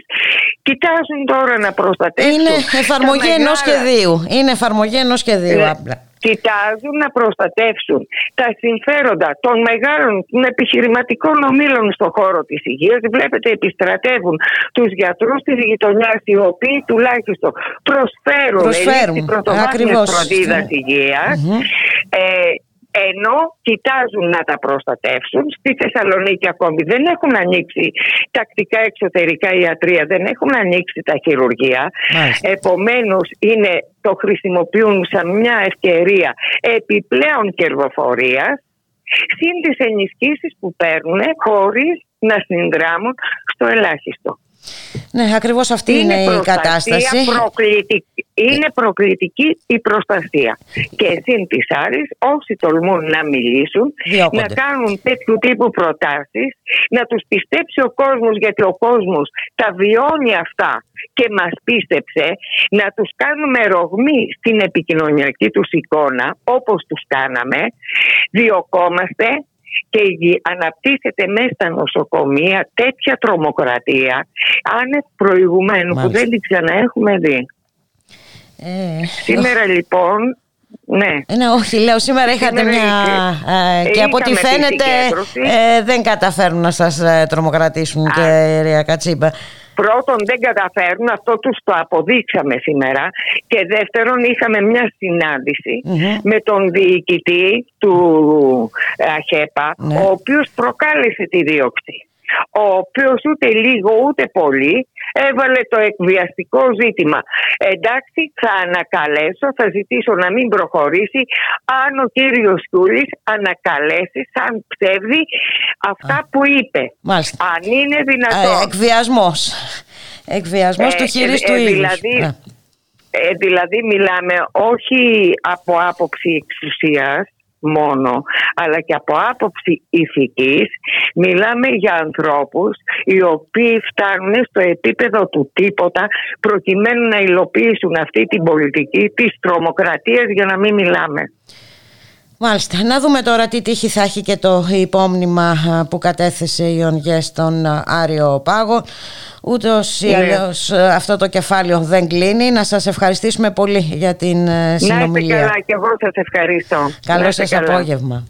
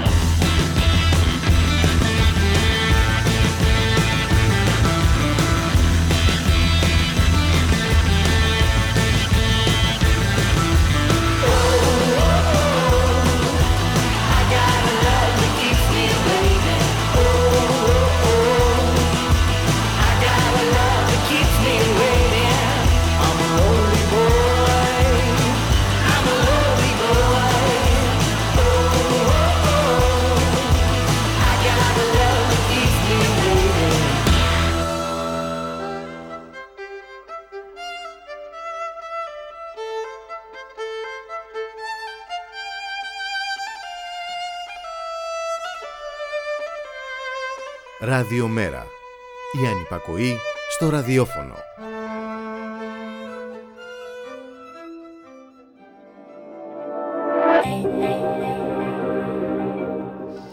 Κλειστό λιανεμπόριο, κλειστή η εστίαση, ε, κλειστός ο πολιτισμός, τα ύψη όσοι είναι φυσικό να εκτοξεύεται το ιδιωτικό χρέος, το κίνδυνο από την συσσόρευση ε, του ιδιωτικού χρέους επισημαίνει και το Γραφείο Προϋπολογισμού της ε, Βουλής. Να καλωσορίσουμε τον Σάκη Ζαχάρο, στατιστικολόγο και οικονομολόγο. Γεια σου Σάκη, καλό μεσημέρι. Καλό μεσημέρι Μπούλικα, καλό μεσημέρι σε όλες και όλους. Η πανδημία θα μας αφήσει από ό,τι φαίνεται με πολλά χρέη. Ναι, εκτός από το δημόσιο χρέος το οποίο έχει εκτοξευτεί κοντά στα 350 δις και το ιδιωτικό χρέος είναι ε, με βάση την έκθεση του τελευταίου τριμήνου του 2020 από το Γραφείο Προπολογισμού Κράτους στη Βουλή στα 242,5 δισεκατομμύρια. Τώρα, αν κάποιος το ιδιωτικό χρέος του 2019, θα πει σιγά παιδιά, δεν είναι και τίποτα. 8-9 δις παραπάνω είναι. Ε, πέραν της σύνθεσης του ιδιωτικού χρέους για, για την οποία θα μιλήσουμε σε λιγο να πούμε να δούμε ότι από πού χρέος, ναι. ναι, ναι, δεν συμπεριλαμβάνονται οι αναστολές. Μάλιστα. Όταν θα έρθει η ώρα δηλαδή να έρθει το κράτος και να πει παίρνουμε οι αναστολές, παιδιά, πληρώστε τώρα τους φόρους κτλ. κτλ θα προσθεθούν τουλάχιστον 15 δισεκατομμύρια ακόμα σε αυτά τα 242,5. Μάλιστα. Αλλά ας το αφήσουμε αυτό για να δούμε τι γίνεται με αυτά Το ιδιωτικό χρέος αποτελείται από τρία μεγάλα κομμάτια. Το ένα είναι οι οφειλές ε, προς την εφορια που ανέρχονται στα, 100, στα 108 δισεκατομμύρια, είναι περίπου το μισό δηλαδή. Άλλα 97 δις είναι οφειλές σε τράπεζες και εταιρείες ε, διαχείριση χρέους, δηλαδή στην ουσία είναι οι εταιρείες οι οποίες μας καλούν για να πληρώσουμε τα. να μας υπενθυμίσουν ότι χρωστάμε και πρέπει να πληρωσουμε Και είναι και ε, χρέη ε, προς τα ασφαλιστικά ταμεία που είναι γύρω στα 37-38 δισεκατομμύρια. Λοιπόν, και όπως είπες και εσύ, όσο όλα αυτά δεν περιλαμβάνονται οι αναστολές. Δεν περιλαμβάνονται οι αναστολές. Δεν περιλαμβάνονται μέτρα στήριξης τα οποία κάποια στιγμή θα λήξουν, όπως είναι πούμε, το πρόγραμμα Γέφυρα και ούτω Ε, θα πρέπει εδώ να, κάνουμε μια, να ανοίξουμε μια μικρή παρένθεση για να δούμε ότι από αυτά τα 108 δισεκατομμύρια οφειλών προς την εφορια τα 86,5, δηλαδή περίπου μισό ΑΕΠ, είναι χρέη 8.500 ε, οφειλετών στην ουσία μεγαλοφιλετών για την ακρίβεια. Α, Είναι οφειλέτες δηλαδή οι οποίοι χρωστάνε πάνω από ένα εκατομμύριο. Είναι 5.100 νομικά πρόσωπα, επιχειρήσεις δηλαδή, και 3.200 ή 3.300 300 φυσικά πρόσωπα, τα οποία κατορθώνουν με τον ένα ή με τον άλλο τρόπο να αποκρύπτουν και να γλιτώνουν τις πληρωμές αυτές. Η ΑΔΕ τους έχει καταγεγραμμένους, αλλά δεν τους κυνηγάει. Μάλιστα. Προφανώς. Και κυνηγάει τη μαρίδα που λένε, δηλαδή κυρίως ανθρώπους. Τους ε, εύκολους για κυνήγι κάθε φορά. Που χρωστάνε είτε λίγες εκατοντάδες είτε μέχρι 10.000 ευρώ. Αυτούς τους αφήνει και αλωνίζουν. Μέσα σε αυτούς βέβαια είναι και κάτι ΠΑΕ που έχουν πάρει δωράκια προσφάτως. Α, ναι, με αλλαγές Ε. Δηλαδή, εμ χρωστάνε, ναι. εμ τους δίνουμε κι άλλα. Έτσι. Ναι, ναι. Να έχουν απορρεύονται. Μάλιστα. Στην ουσία αυτό συμβαίνει. Ε, Τώρα θα πει κανείς τι γίνεται με αυτό το πράγμα. πούμε, πού θα πάει κτλ. κτλ. Θα λήξουν κάποια στιγμή αναστολές. Ε, δεν μπορεί να βγει αυτό. Δηλαδή η κυβέρνηση θα αναγκαστεί να κάνει αυτό που το ΜΕΡΑ25 έχει επισημάνει ευθύ εξ αρχής. Από πέρυσι το Μάρτιο, για την ακρίβεια. Ότι με αναστολές οφειλών δεν γίνεται τίποτα. Mm-hmm. Διότι θα, θα έρθει στιγμή που δεν θα πάρει τίποτα από αυτά. Ούκαν λάβει παρά το στοχευμένο που έλεγε και ο Γιάννης Βαρουφάκη άπειρες φορές. Θα αναγκαστεί δηλαδή να κάνει κουρέματα. Αν δεν κάνει κουρέματα, mm-hmm. στις δεκάδες χιλιάδες επιχειρήσεις που πρόκειται να βάλουν λουκέτο όπως πάνε τα πράγματα, θα προσθεθούν κι άλλες. Με ό,τι συνεπάγεται αυτό και για την ανεργία, ε, για τους εργαζόμενους και το ποσοστό της ανεργίας που θα εκτοξευθεί. Ναι, εκτός αν το κρύψει κι άλλο η Ελστάτα. Εντάξει, ναι. Ε, σε αυτό το σημείο, ε, Μπούλικα, αν μου επιτρέπεις να πούμε το εξής ότι ήδη εδώ και πολύ καιρό Ε, το ΜΕΡΑ25 έχει επεξεργαστεί και έχει καταθέσει μια ολοκληρωμένη πρόταση. Στην πλήρη της μορφή κατατέθηκε στην ε, Βουλή των Ελλήνων τον Δεκέμβριο. Ήταν μια ολοκληρωμένη πρόταση κρατικού προπολογισμού του 2021 και ολοκληρωμένου νόμου θεσμικών τομών. Σε βραχυπρόθεσμο επίπεδο, μεταξύ των άλλων, είχαμε προτείνει την ουσιαστική στήριξη των, των μικρομεσαίων μέσω κουρέματος των φόρων και των ασφαλιστικών εισφορών, αυτών δηλαδή που η κυβέρνηση τους έχει αναστείλει. Το είπαμε και προηγουμένως, χωρίς αυτό στις δεκάδες χιλιάδες επιχειρήσεις θα κλείσουν και άλλες. Θα βάλουν και εδώ και άλλες. Και σε μέσο μακροπρόθεσμο επίπεδο έχουμε προτείνει μία σειρά από μέτρα, μεταξύ των οποίων ε, είναι και η ίδρυση διαχείρισης ιδιωτικού χρέους με σκοπό να προστατευτούν οι δανειολήτε αλλά και να εξηγιανθούν οι τράπεζες. Το έχουμε βαφτίσει Οδυσσέα. Ε, το έχουμε αναλύσει κατά καιρούς. Δεν ξέρω αν υπάρχει χρόνος να κάνουμε αναφορά σε αυτό. Ε, εντάξει, το έχουμε πει κατά καιρούς. Ε, το θέμα είναι πώς θα ανταποκριθεί η κυβέρνηση. Έτσι και αν ναι. θα λάβει υπόψη της ε, αυτές τις ε, προτάσεις.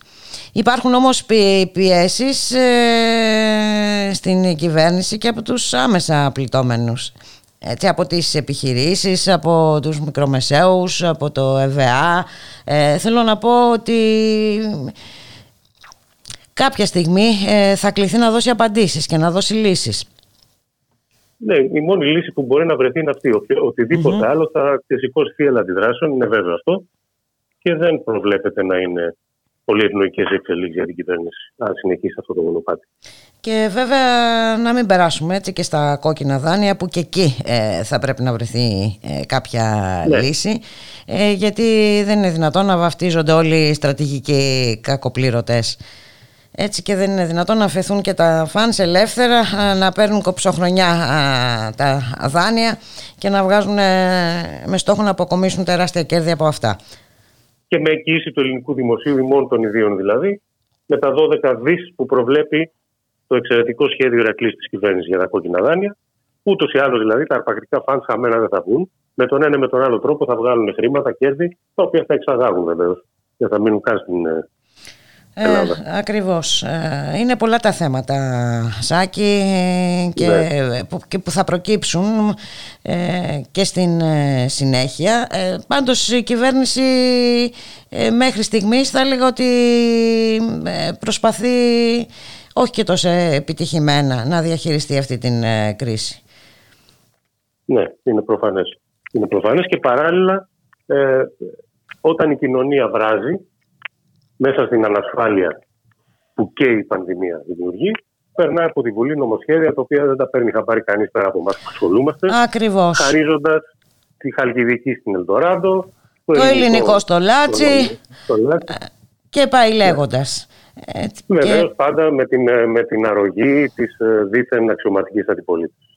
Έτσι ακριβώς είναι Σάκη και όπως το είπες και εσύ ε, δεν ακούμε για αυτά στα ναι. συστημικά μέσα ενημέρωσης γι' αυτό και όλας ε, κάθε φορά βρίσκονται τρόποι να καλοταϊστούν για να συνεχιστεί αυτή η κατάσταση για να συνεχίσουμε να μην βλέπουμε να συνεχίσουμε ναι. να μην ακούμε Ναι, στην ε... καλύτερη περίπτωση να δούμε τις φωτογραφίες του κυρίου Γεωργιάδη και τα ε, αυτοκινητάκια, μπουλντοζάκια του κυρίου Πολάκη σήμερα.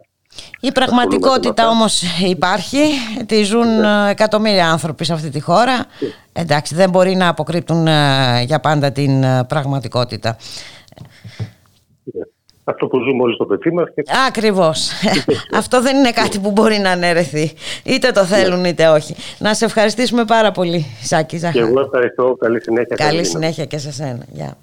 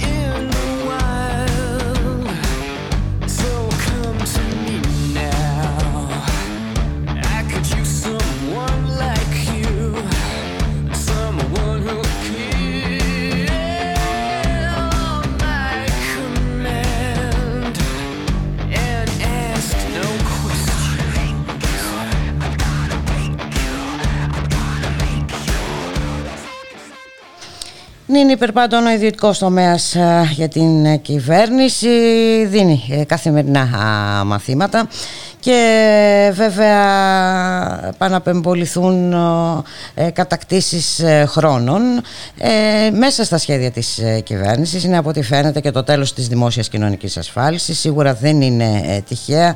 Η προαναγγελία από τον Υπουργό Εργασίας τον κύριο Χατζηδάκη ρύθμισης που θα προβλέπει την συμμετοχή επιστοποιημένων επαγγελματιών δικηγόρων λογιστών στη διαδικασία έκδοσης της σύνταξης είτε προσωρινής είτε οριστικής να δούμε τι σημαίνει ε, αυτή η προαναγγελία, σε τι μπορεί να οδηγήσει. Να καλωσορίσουμε τον κύριο Διονύση Τεμπονέρα, τον δικηγόρο κύριο Διονύση Τεμπονέρα. Γεια σας κύριε Τεμπονέρα, καλό μεσημέρι. Καλό μεσημέρι σε εσάς, καλό μεσημέρι και στους ακροατές σας και ευχαριστώ πολύ για την πρόσκληση. Ε, και εμείς ευχαριστούμε πολύ για την ανταπόκριση. Λοιπόν, είναι ένα μεγάλο θέμα ε, και προφανώς ε, δεν είναι τυχαία η στιγμή και δεν είναι τυχαία και η προαναγγελία.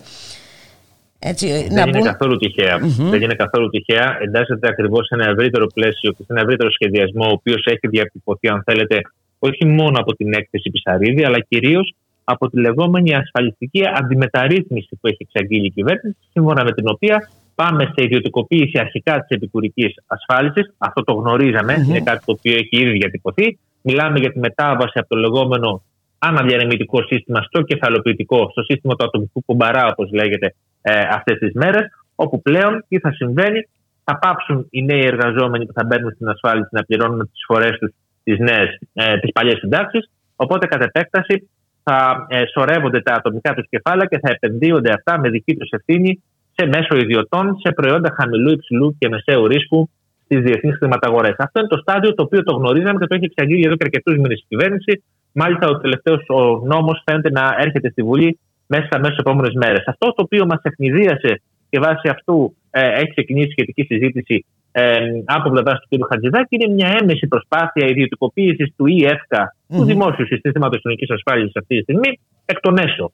Πώς θα γίνει αυτό, ακριβώς όπως το περιγράψετε, με την απόσπαση από το σώμα του ΕΦΚΑ κρίσιμων αρμοδιοτήτων, που δεν αφορά, αν θέλετε, μονάχα το ζήτημα της έκδοσης των συντάξεων, mm-hmm. αφορά και τη διαπίστωση του χρόνου ασφάλισης, αλλά και τη διαπίστωση ή μη της ύπαρξης των οφειλών. Δηλαδή, μιλάμε για το 80 με 90%. Έτσι, του παραγόμενου έργου του ε, ΕΦΚΑ. Του κοινωνικο-ασφαλιστικού έργου του ΕΦΚΑ. Οπότε καταλαβαίνετε ότι έχουμε ε, μια πλήρη αποδιοργάνωση, ένα τεμαχισμό, ένα ακροτηριασμό, θα έλεγα εγώ, της δημόσιας κοινωνικής ασφάλισης, όπου πλέον αυτή η διαδικασία θα γίνεται από ιδιώτες. Και εδώ προκύπτει το ερώτημα το οποίο έθεσε ο κ. Αντιδάκη, αλλά το απάντησε λίγο πονηρά. Γιατί είναι κακό, για παράδειγμα, αυτή τη στιγμή ε, να εκδίδονται συντάξεις και από ιδιώτες. Τι τον ενδιαφέρει τον υποψήφιο συνταξιούχο που περιμένει δύο και τρία χρόνια, αν αυτός ο οποίος θα εκδίδει τη σύνταξη θα είναι ιδιώτης ή αν θα είναι το ίδιο το δημόσιο. Και εδώ η απάντηση είναι σαφής και ξεκάθαρη.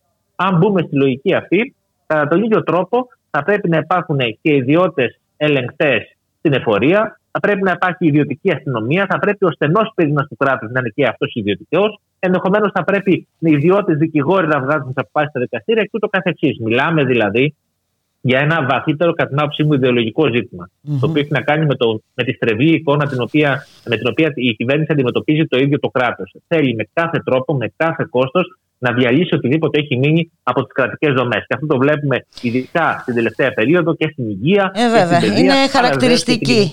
Είναι χαρακτηριστική η συμπεριφορά της απέναντι στο Εθνικό Σύστημα Υγείας. Ε, με τόσο μεγάλο πρόβλημα με την κατάσταση να έχει φτάσει στο απροχώρητο και ε, αρνείται ε, ακόμη και τώρα να προχωρήσει στην επίταξη των ιδιωτικών ε, νοσοκομείων. Είναι χαρακτηριστικό. Είναι ακριβώς αυτό το δείγμα που είπατε της αντίληψης, ε, της νεοφιλελεύθερης αντίληψης που έχει για το κράτος. Ε, και Ξέρετε, κυρία Μιχαλοπούλου, ναι. όμως εδώ μπαίνουν και άλλα Δεν είναι τόσο απλό. Δηλαδή, αυτή είναι η ιδεολογική διάσταση του ζητήματος. Υπάρχουν όμως και κάποια πολύ συγκεκριμένα πρακτικά θέματα. Mm-hmm. Καταρχήν το ίδιο το Σύνταγμα. Το Σύνταγμα ορίζει στο άρθρο 22 παράγραφος. Αυτό ακριβώς θέλω να ρωτήσω.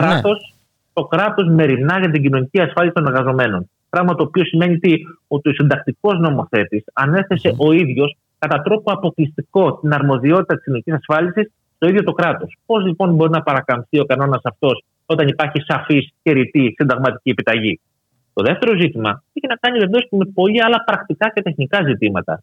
Ποιος θα πιστοποιήσει τους ιδιώτες αυτούς, λογιστές, δικηγόρους και οποιονδήποτε άλλο εισέλθει σε αυτή τη διαδικασία; Με ποια κριτήρια, με ποια εκπαίδευση, σε πόσο χρόνο θα γίνει η διαδικασία αυτή; Ποια είναι η διαφάνεια η οποία θα υπάρχει; Πώς θα αποφύγουμε ενδεχόμενα παρατυπιών ή και συναλλαγών εντό εισαγωγικών μεταξύ ιδιωτών, όταν δεν υπάρχει η δημόσια κρατική εγγύηση όλου του συστήματος, που βεβαίως μπορούν να παρεσπρίσουν διάφοροι παράγοντες που να αποσταθεροποιήσουν αυτήν όλη την, ε, αυτήν την ισορροπία η οποία υπάρχει αυτή τη στιγμή. Πέραν αυτού, μιλάμε και για μια άκρος αναποτελεσματική ρύθμιση. Δηλαδή, καταλαβαίνετε ότι η κυβέρνηση είχε μια δουλειά να κάνει στο θέμα των συντάξεων. Μια δουλειά να κάνει, αν θέλετε, στο ίδιο το ζήτημα της κοινωνικής ασφάλεια. Να ασχοληθεί με τις εκκρεμείς συντάξεις. Mm-hmm. λέω ενδεικτικά κάτι πάρα πολύ απλό.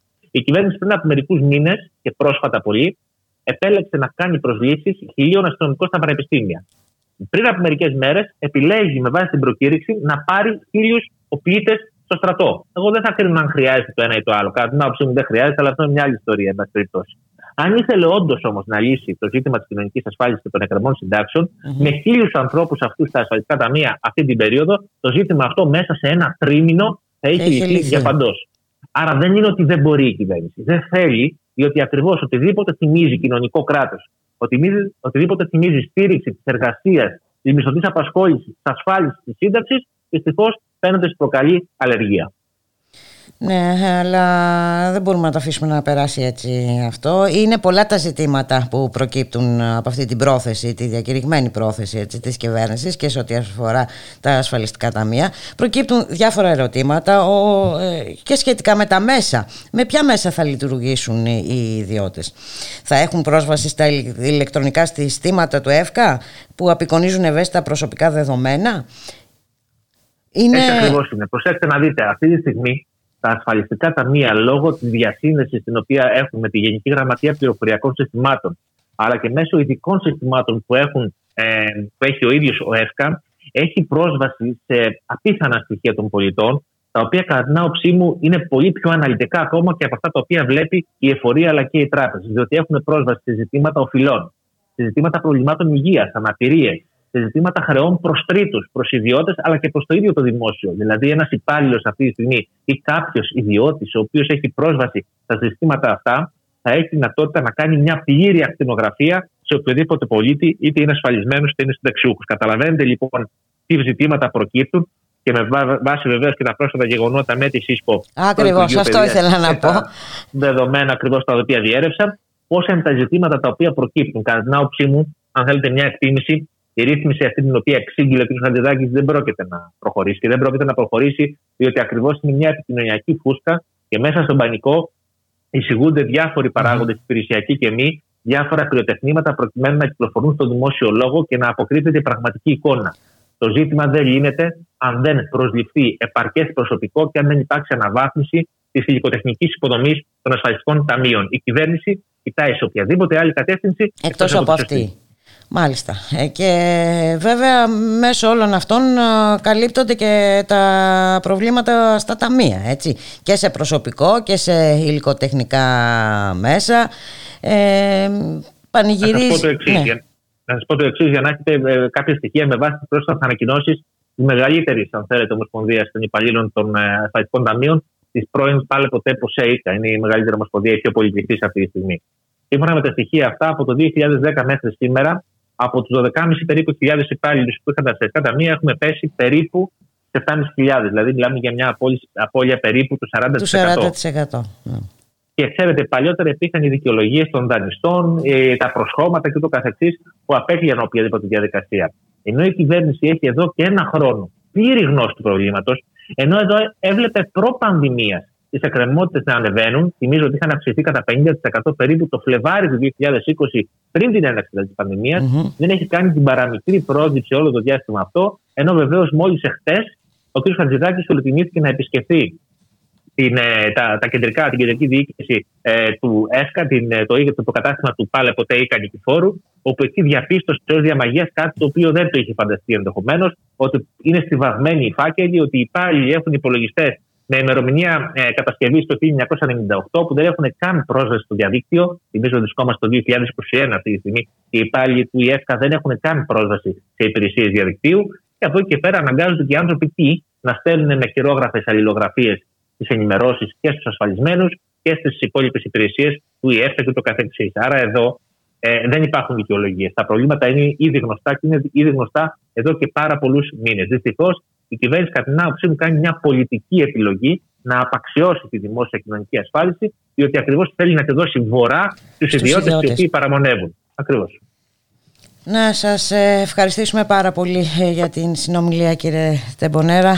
Πολύ κατατοπιστικά όσα μας ε, είπατε. Και βέβαια είπατε ότι περιμένουμε να έρθει στη Βουλή ανάλογη η τροπολογία.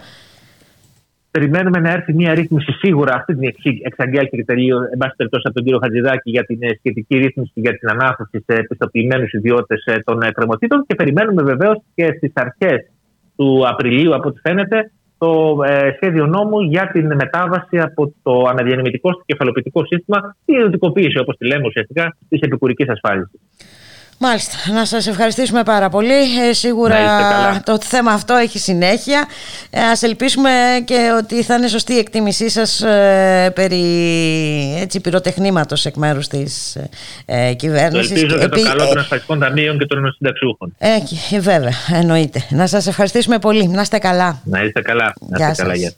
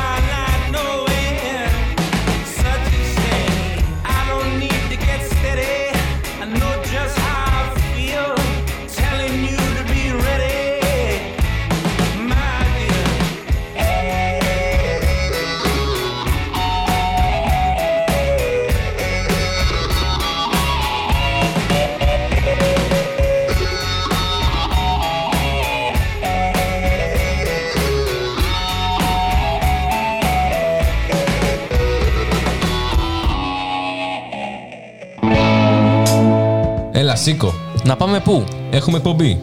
Τι εκπομπή, μωρέ, αφού έχει απαγόρευση. Ακριβώς γι' αυτό. Εμείς τα λέμε μετά την απαγόρευση. Μετά την απαγόρευση. Κάθε Τρίτη και Παρασκευή, 10 με 12 το βράδυ, με τον Θοδωρή Βαρβαρέσο και τον Χρήστο Θανόπουλο. Γιατί οι νέοι έχουμε φωνή. Και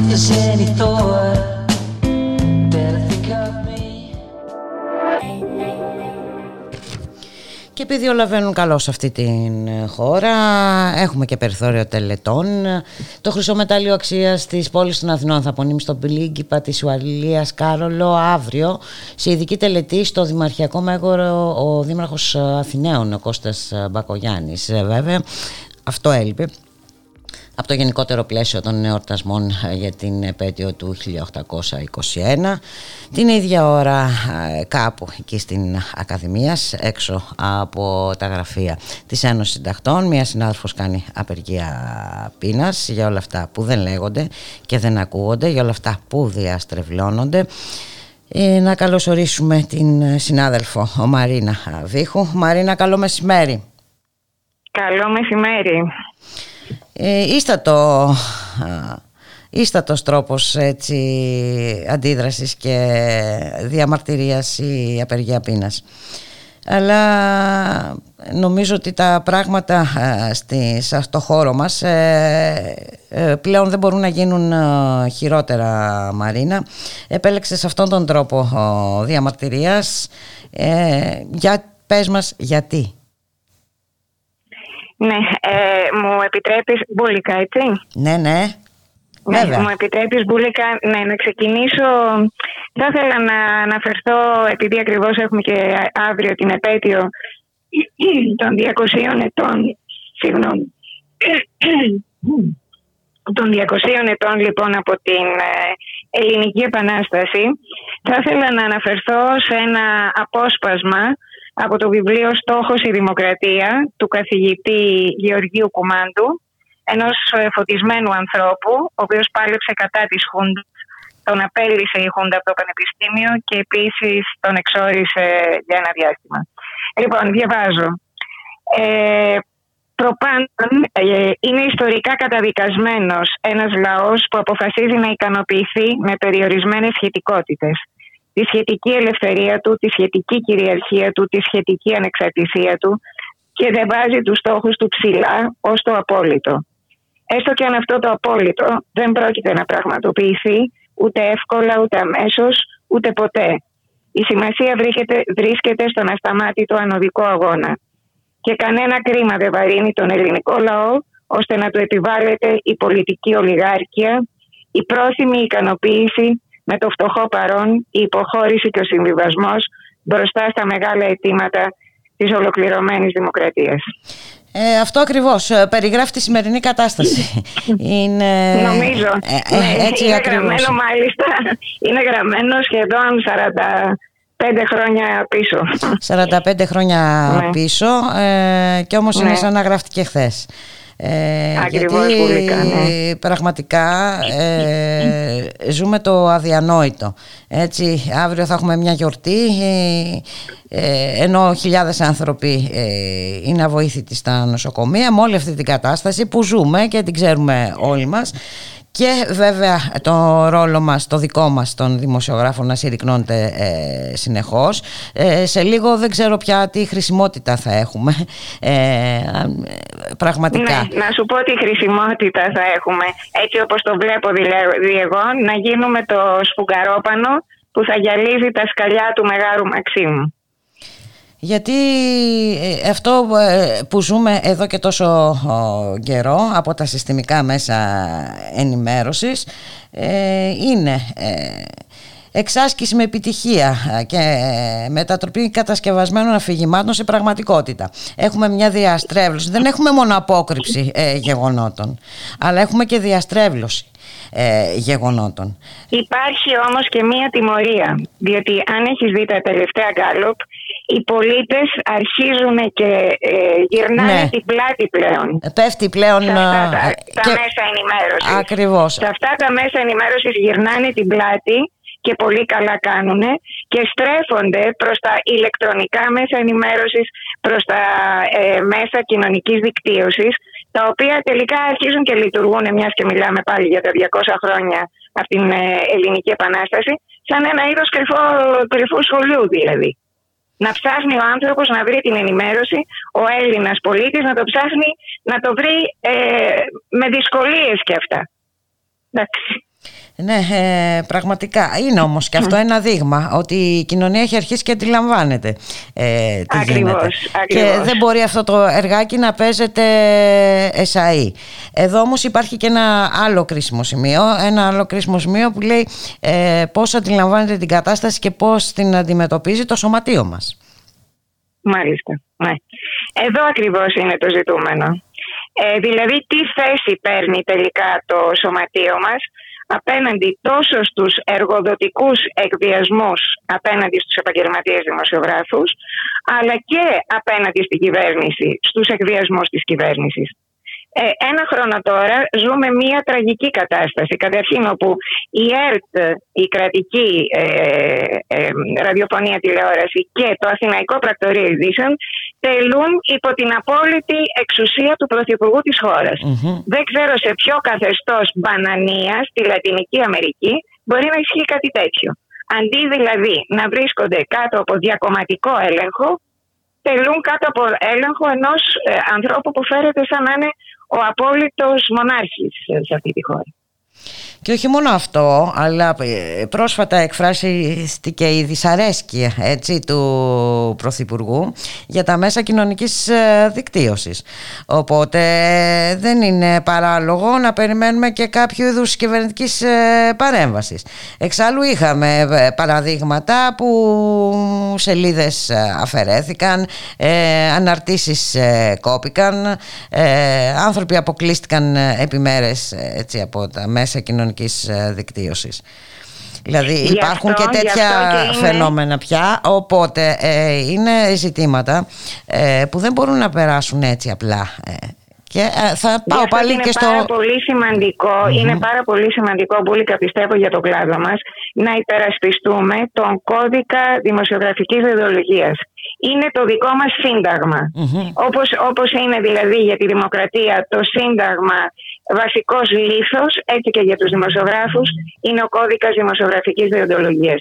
Πρέπει να τον υπερασπιστούμε με νύχια και με δόντια. Πρέπει να τον υπερασπιστούμε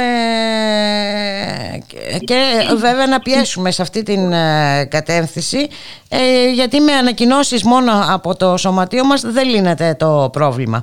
Πρέπει να ληφθούν συγκεκριμένα μέτρα, ε, συγκεκριμένες αποφάσεις και συγκεκριμένες κινήσεις να γίνουν. Έτσι δεν είναι; Ακριβώς, ακριβώς και γι' αυτό και εγώ ε, στην παρέμβασή μου εχθές στο Διοικητικό Συμβούλιο ε, της ΕΣΥΑ πρότεινα συγκεκριμένα μέτρα. Mm-hmm. όσο αφορά τουλάχιστον το κώδικα δημοσιογραφικής διοντολογίας πρότεινα ότι πρέπει να φτιαχτεί άμεσα ένα παρατηρητήριο καθημερινής παρακολούθησης ε, των παραβιάσεων του κώδικα δημοσιογραφικής διοντολογίας ώστε άμεσα μόλις παρατηρούνται παραβιάσεις να μην αφήνουμε να περάσουν 48 ώρες όπως με την υπόθεση ε, του ντοκουμέντου και της εφημερίδας των συντακτων και να, αντιδρα... να υπάρχουν άμεσα αντιδράσεις τις οποίες να είναι υποχρεωμένα να τις παίξουν όλα τα, τα μέσα ενημέρωσης αρχή γενομένη από το Αθηναϊκό Πρακτορείο Ειδήσεων. Και κυρίως βέβαια τα, τα δημόσια ναι. μέσα ενημέρωσης. Φυσικά, ε. φυσικά, φυσικά. Και το δεύτερο, ότι θα πρέπει οι συνάδελφοι να ενημερωθούν από το Διοικητικό Συμβούλιο της ΕΣΥΑ ποια είναι τα δικαιώματα και οι υποχρεώσεις τους βάσει του κώδικα δημοσιογραφικής διοντολογία. Δηλαδή να πάει, να πάει ε, ε, χώρο το χώρο δουλειάς το Διοικητικό Συμβούλιο της ΕΣΥΑ να ενημερώσει τους συναδέλφους. Εάν δεν, το κάνει το, εάν δεν μπορεί να το κάνει το Διοικητικό Συμβούλιο της ΕΣΥΑ, ας το κάνει όποιος μπορεί. Τι να πω. Μάλιστα. Ε, θα πρέπει να πιέσουμε και εμείς οι, οι ίδιοι αν θέλουμε να συνεχίσουμε να υπάρχουμε ως δημοσιογράφοι και να μην έχουμε μετατραπεί σε κάτι άλλο που δεν έχει καμία σχέση βέβαια με δημοσιογραφία. Έτσι. Και να... μην χαρακτηριζόμαστε και να μην χαρακτηριζόμαστε από την κοινωνία συλλήβδιν ως αλήτες και ρουφιάνοι διότι πιστεύω όπως νομίζω και εσύ το πιστεύεις ότι η συντριπτική πλειοψηφία των συναδέλφων μας είναι έντιμοι και δημοκράτες. Έτσι ακριβώς και εγώ το πιστεύω Μαρίνα. Δεν είναι ότι αστραφτερό παρουσιάζεται μόνο στην τηλεόραση. Να σε ευχαριστήσουμε πάρα πολύ. Καλή συνέχεια στον αγώνα σου. Σίγουρα ε, θα χρειαστεί να τα ξαναπούμε. Να είσαι καλά. Ευχαριστώ, ευχαριστώ. και εγώ πάρα πολύ για τη στήριξη. Ευχαριστώ. Να είσαι καλά Μαρίνα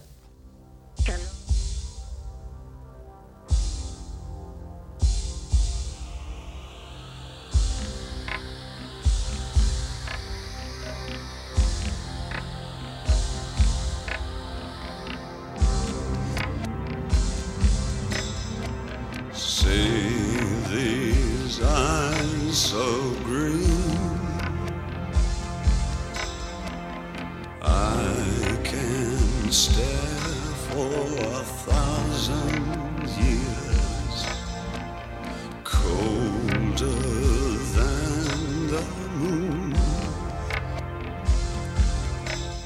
It's been so long. and I've been putting out fire with gasoline.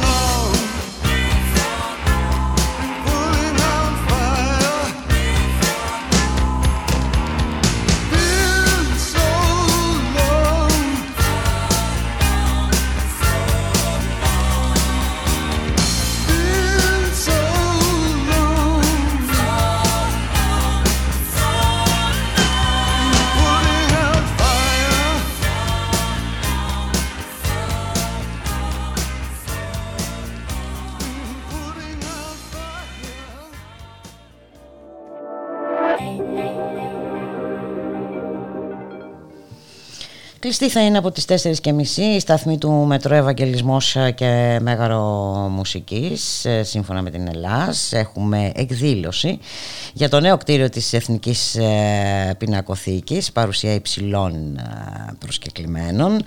Ε, θα τα συζητήσουμε όλα αυτά με τον ζωγράφο Οδυσσέα Γιακουμάκη. Κύριε Γιακουμάκη καλό μεσημέρι Γεια σας, καλό μεσημέρι.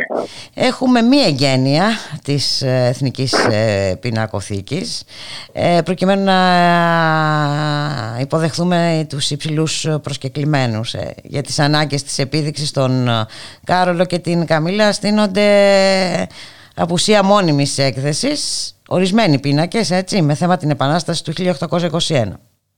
Σκηνικά στείνονται κανονικά. Σκηνικά, μάλιστα σκηνικά. Δηλαδή, εάν τα πάρουμε από την αρχή τα πράγματα, από αρχή αρχή, σηματοδοτείται η κατάσταση, φαίνεται ότι κάτι σαν υπήρχε στο βασίλειο της Δανίας, στο βασίλειο της Πινακοθήκης, από το 2012, όταν έχουμε την κλοπή του έργου Κεφάλι Γυναίκα του, του Πικάσο. Mm-hmm. Πήρε κανείς την ευθύνη τότε; Η κυρία Πλάκα παραιτήθηκε λόγω ευθυξία, όπως όταν, όταν κλέψαν τη Μόνα Λίδα, ο διευθυντής του Λούβρου του παραιτήθηκε. Mm-hmm. Η κυρία Πλάκα δεν παραιτήθηκε και συνεχίζει η κατάσταση. Το 2013 κλείνει για ανακαίνιση η επέκταση και μας υπόσχονται ότι δύο μισή χρόνια μετά θα το ξανανοίξουν και θα ξόδευαν 30 εκατομμύρια. Και ξανανοίγει. Δεν ξανανοίξει, τέλος πάντων πάει να ξανανοίξει 8 χρόνια μετά και έχουν ξοδέψει 60 εκατομμύρια, τα διπλά. Μάλιστα. Ε, και τους λέμε γιατί αυτή η καθυστέρηση και γιατί τόσα έξοδα. Τους έφταγε λέει το αρχαίο ποτάμι που περνούσε από κάτω και ήταν πολύ, υπήρχε πολλή υγρασία στα υπόγεια και θα καταστρέφονταν τα έργα κλπ. Και, και δεν το ξέραν αυτό. Το, το, το, το, ξέρουμε, το αρχαίο ποτάμι περνάει, το ξέρουμε πολύ καιρό, την αρχαιότητα. Δεν, δεν το είχαν προβλέψει. Ε, και στη συνέχεια το φτιάξανε, τέλος πάντων. Κάποια στιγμή το φτιάξανε ή σχεδόν το φτιάξανε, κάνανε καλή δουλειά. Λοιπόν, δείτε το αρχικό κτίρμα, το θυμάστε όλοι. Έτσι, είναι ένα ναι, ναι. χαρακτηριστικό ναι. λιτό, μινιμαλιστικό Bauhaus έργο του μοντέρνου διεθνούς ε, που είχε κηρυχθεί μαζί με τον περιβάλλοντα χώρο με ΦΕΚ ε, διατηρητήρα από το 1998. Και ουσιαστικά αυτό το κτίριο, το οποίο ήταν πανέμορφο, εξαφανίζεται. Το καταπίνει. Ένα φαραωνικά τεράστιο, ένα αρχοντοχωριάτικα κιτσάτο, ένα γκλαμουριάρικο κέλυφος όπου όλη η σημασία έχει δοθεί όχι στην ανάπτυξη του υπάρχοντος κτηρίου και όχι στην επέκτασή του με ένα λειτουργικό και καλέσθητο συνάμα τρόπο, αλλά μάλλον στο να θαμπώσουν τον επισκέπτη. Με τα, τα πλανάρ, τις ράμπες, τις τζαμαρίες, το καφέ με την ωραία θέα, τα καλοδουλεμένα ξύλα, τους ωραίους φωτισμούς, τα τρία διαφορετικά, προσέξτε, τρία διαφορετικά τεκτονικά συστήματα υαλοπετασμάτων, περσίδων και μεταλλικών σκελετών. Δηλαδή, μιλάμε για μια αρχιτεκτονική αθυροστομία Μιλάμε για μια θλιβερή παρανόηση από άσχετους του, του αρχιτεκτών όπως ο Φρανκ Λόιντ Ράιτ, όπου τελικά για αυτήν είναι καμαρώνει και την εκφιάζει στη συνέντευξή της η κυρία Πλάκα.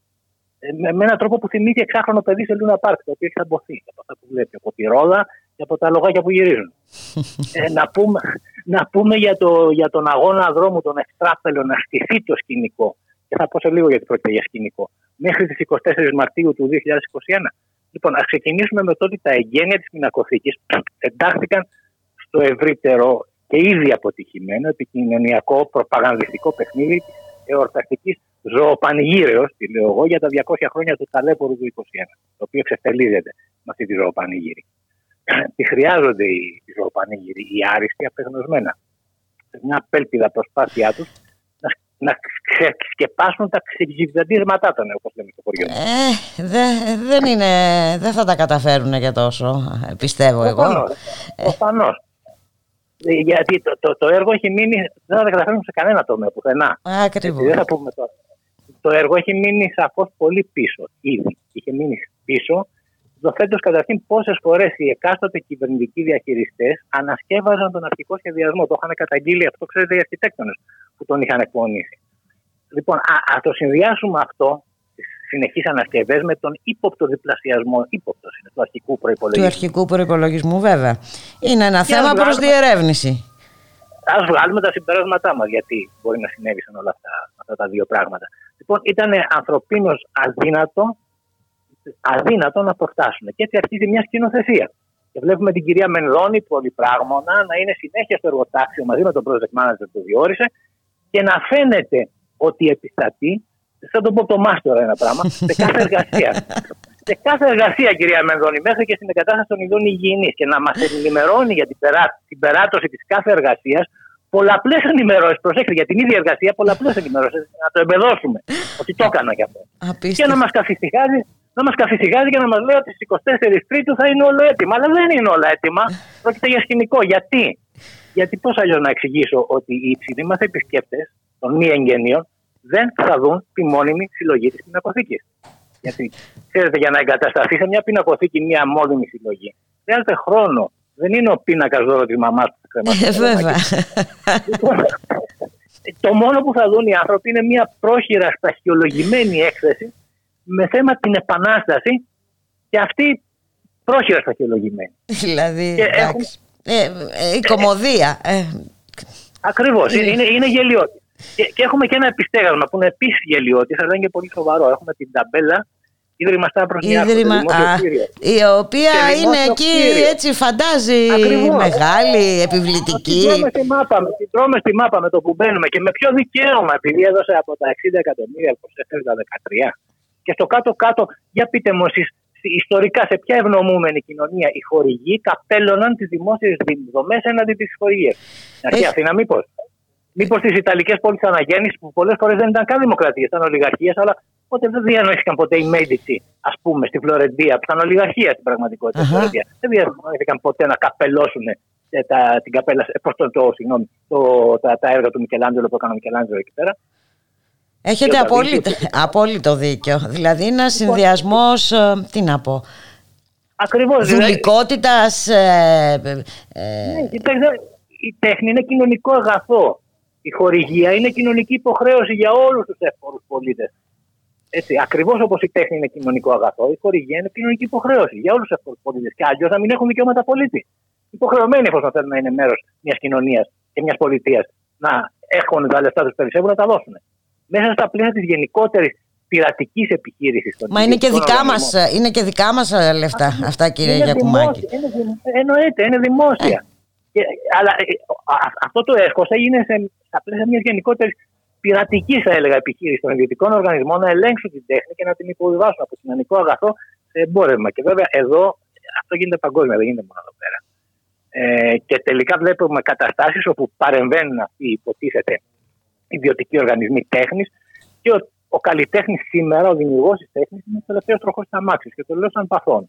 Είναι υποχρεωμένο για να επιβιώσει είτε να συμμορφωθεί με την εμπορευματοποίηση και να αρχίσει να παράγει ας πούμε τσαντάκια φουστανέλα, ε, για παράδειγμα, ή να παραμείνει αφανής, ληστευμένος, συχνά επέτηση ή ακούσια του απασχολούμενου.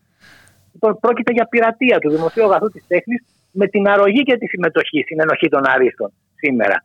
Και η περίπτωση της πινακοθήκης είναι μία από πολλές. Μία από τις πολλές, ακριβώς. Ναι. Όλο αυτό το νομοσχέδιο για μοντέλο τρόπο. και την αντίληψη το βιώνουμε σε όλους τους τομείς της ε, ζωής μας και της καθημερινότητάς μας κύριε Γιακουμάκη. Ναι, δυστυχώς. Δυστυχώς. Συγγνώμη αν ήμουν, αν ήμουν χυμαρόδης, αλλά πραγματικά. Ε, Α, ήταν... έχω πλαντάξει. Έχω πλαντάξει. Ήσασταν Βγήκε από μέσα. πάρα πολύ, πάρα πολύ καλός, έτσι, πάρα πολύ ε, κατατοπιστικός, γλαφυρός, μας τα είπατε μια χαρά. Εγώ το ευχαριστήθηκα Ε, πάντως. Να είστε καλά. Ε, Το, το θέμα είναι ότι αν, αν καθόμαστε να μιλάμε για αυτά λεπτομέρειες και στοιχεία τα οποία τα είχα, θα θέλαμε και δύο ώρες ότι αλλά έστω ας, ας διαγράψουμε την κατάσταση σε ένα φίλο μου, σε ένα σκητάκι, να ξέρει ο κόσμος και πού βρισκόμαστε. Ε, να ξέρει ο κόσμος που βρισκόμαστε και φυσικά όπως είπατε και εσείς ε, εντάξει ε, κάποτε θα υπάρξει. Θα μπορέσουμε να έχουμε και περισσότερο χρόνο και να δούμε γενικότερα όλα τα α, ζητήματα που αφορούν την τέχνη αλλά και τον ο, πολιτισμό και πώς α, αυτά α, διαχειρίζεται η κυβέρνηση. Έτσι. Να είσαστε κα- καλά. Καλή συνέχεια. Καλό καλά, απόγευμα. Ευχαριστώ ευχαριστούμε πολύ. πολύ για την συνομιλία. Να είστε καλά. να είστε καλά. Γεια χαρά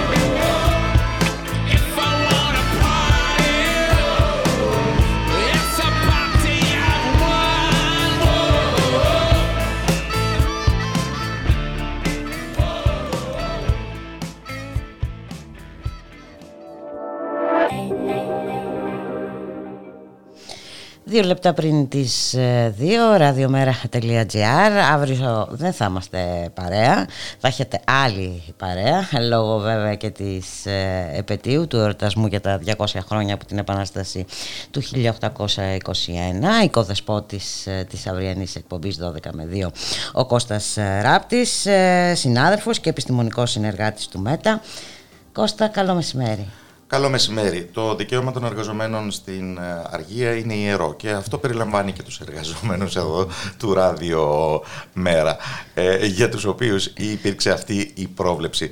Να αντικατασταθεί δηλαδή ε, το δικό σου μαγαζίνο Μπούλικα σε μια μέρα έτσι κι αλλιώς ιδιαίτερη που τα βλέμματα θα είναι στραμμένα στην τρέχουσα ειδησιογραφία. Να αντικατασταθεί λοιπόν με μια έκτακτη αφιερωματική εκπομπή η οποία θα είναι τροποντινά, να κάνουμε και μια προαναγγελια το πρώιμο, ε, η πρώιμη εμφάνιση της νέας εκπομπής του προγράμματος του Ραδιομέρα που θα είναι η εβδομαδία εκπομπή κίνησης ιδεών του ΜΕΤΑ, δηλαδή του Κέντρου Μετακαπιταλιστικού Πολιτισμού. Ε, μια εκπομπή που θα ονομάζεται «Μεταβάσεις», όπως μας αντιστοιχεί Οπότε λίγο με την όθηση που μας έδωσε η έλευση της ε, εθνικής επαιτίου αρχίζουμε και δοκιμάζουμε τα νερά. Και από εβδομάδα νομίζω με έναν πιο τακτικό τρόπο θα μπορούμε να τα λέμε. Θα είναι εβδομαδιαία; Κάθε Τετάρτη 4 με 5.30. Κάθε Τετάρτη 4 με 5.30. Πολύ ωραία. Λοιπόν, Δεν θα είναι βέβαια δημοσιογραφική, αλλά ελπίζουμε ότι θα προσελκύσει ε, ενδιαφέρον. Ε, σίγουρα υπάρχουν τόσα πολλά θέματα. Ε, και στο πεδίο ε, θέματα, των ιδεών, όχι της είναι μεγάλες που πρέπει να δοθούν. Ναι. Δεν υπάρχει μόνο η επικαιρότητα.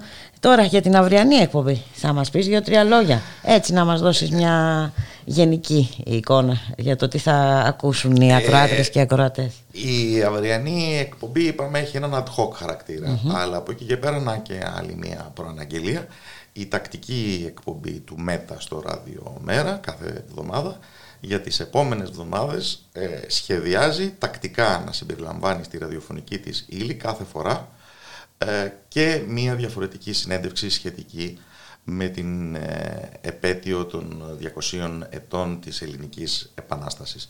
Από ανθρώπους κατά προτίμηση μιας νεότερης γενιάς, ειδικούς με το αντικείμενο, σε μια προσπάθεια να φωτιστούν οι πολύ διαφορετικές πτυχές. Όσο ασχολήθηκα μέχρι τώρα εντυπωσιαζόμουν με το πόσα πολλά πράγματα έχει να πει κανείς για αυτήν την επανάσταση, στα διεθνή συμφραζόμενα της εποχής της, στα ερωτήματα της νεοελληνικής διαχρονίας.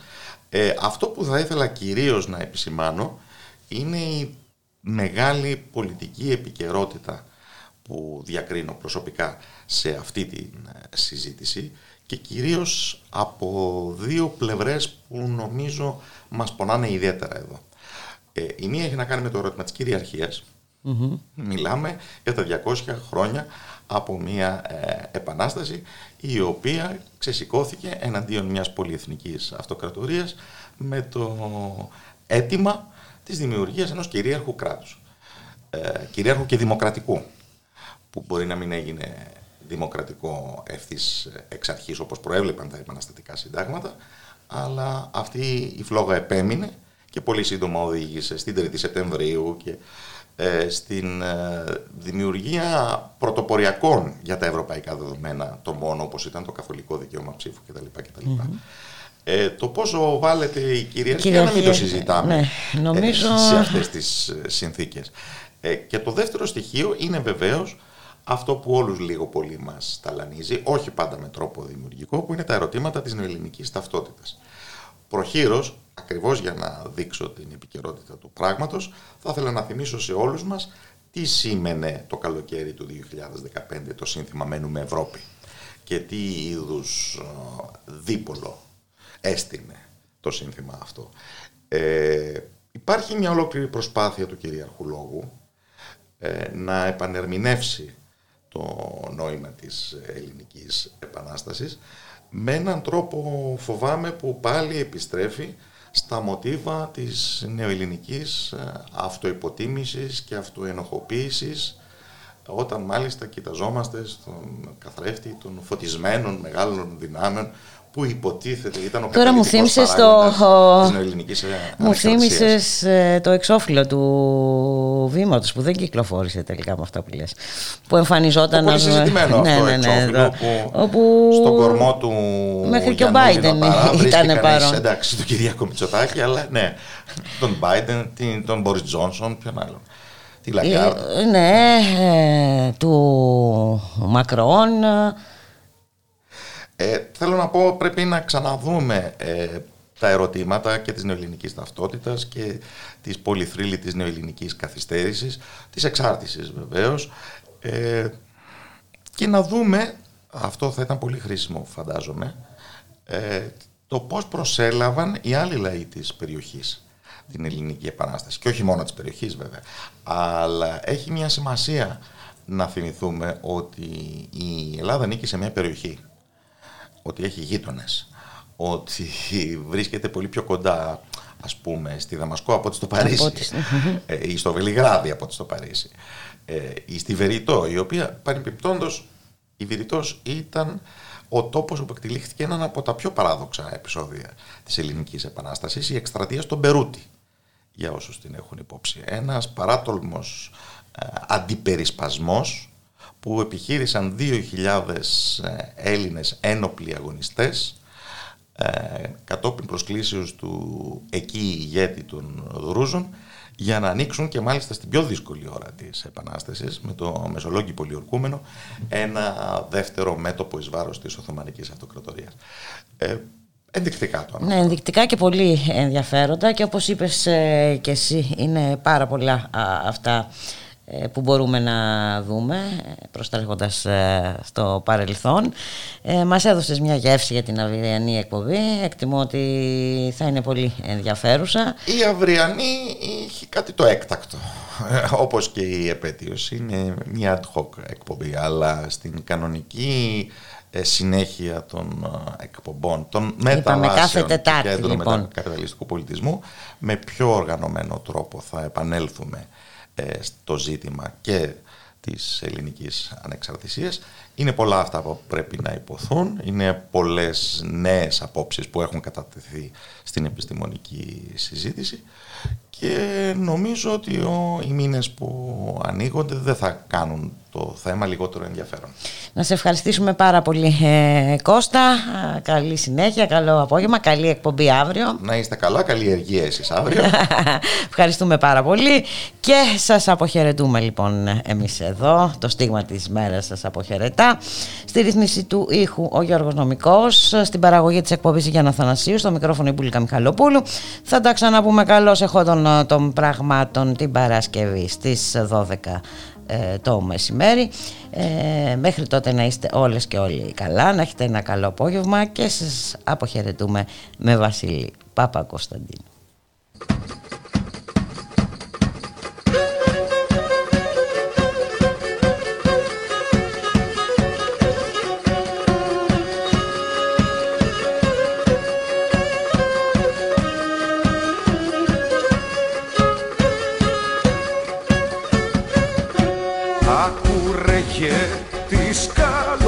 Ο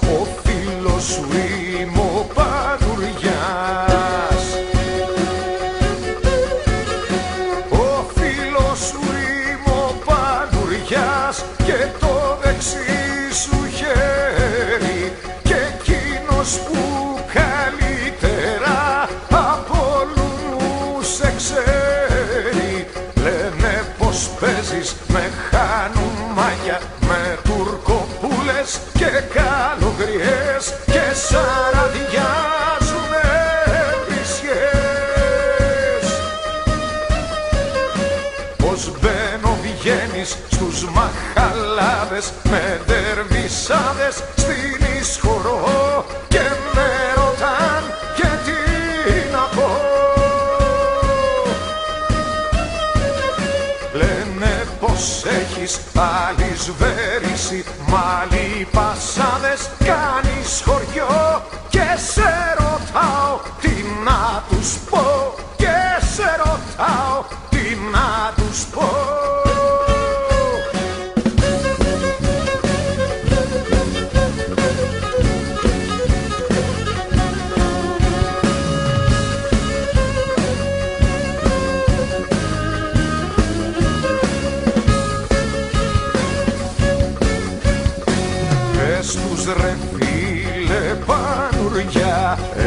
δυο στον κούτσον μου βιολιά. Ωρέχω εις τον κούτσον μου βιολιά έχω και του περλέκια κι όπως γουστάρω τα βαρώ και σπάω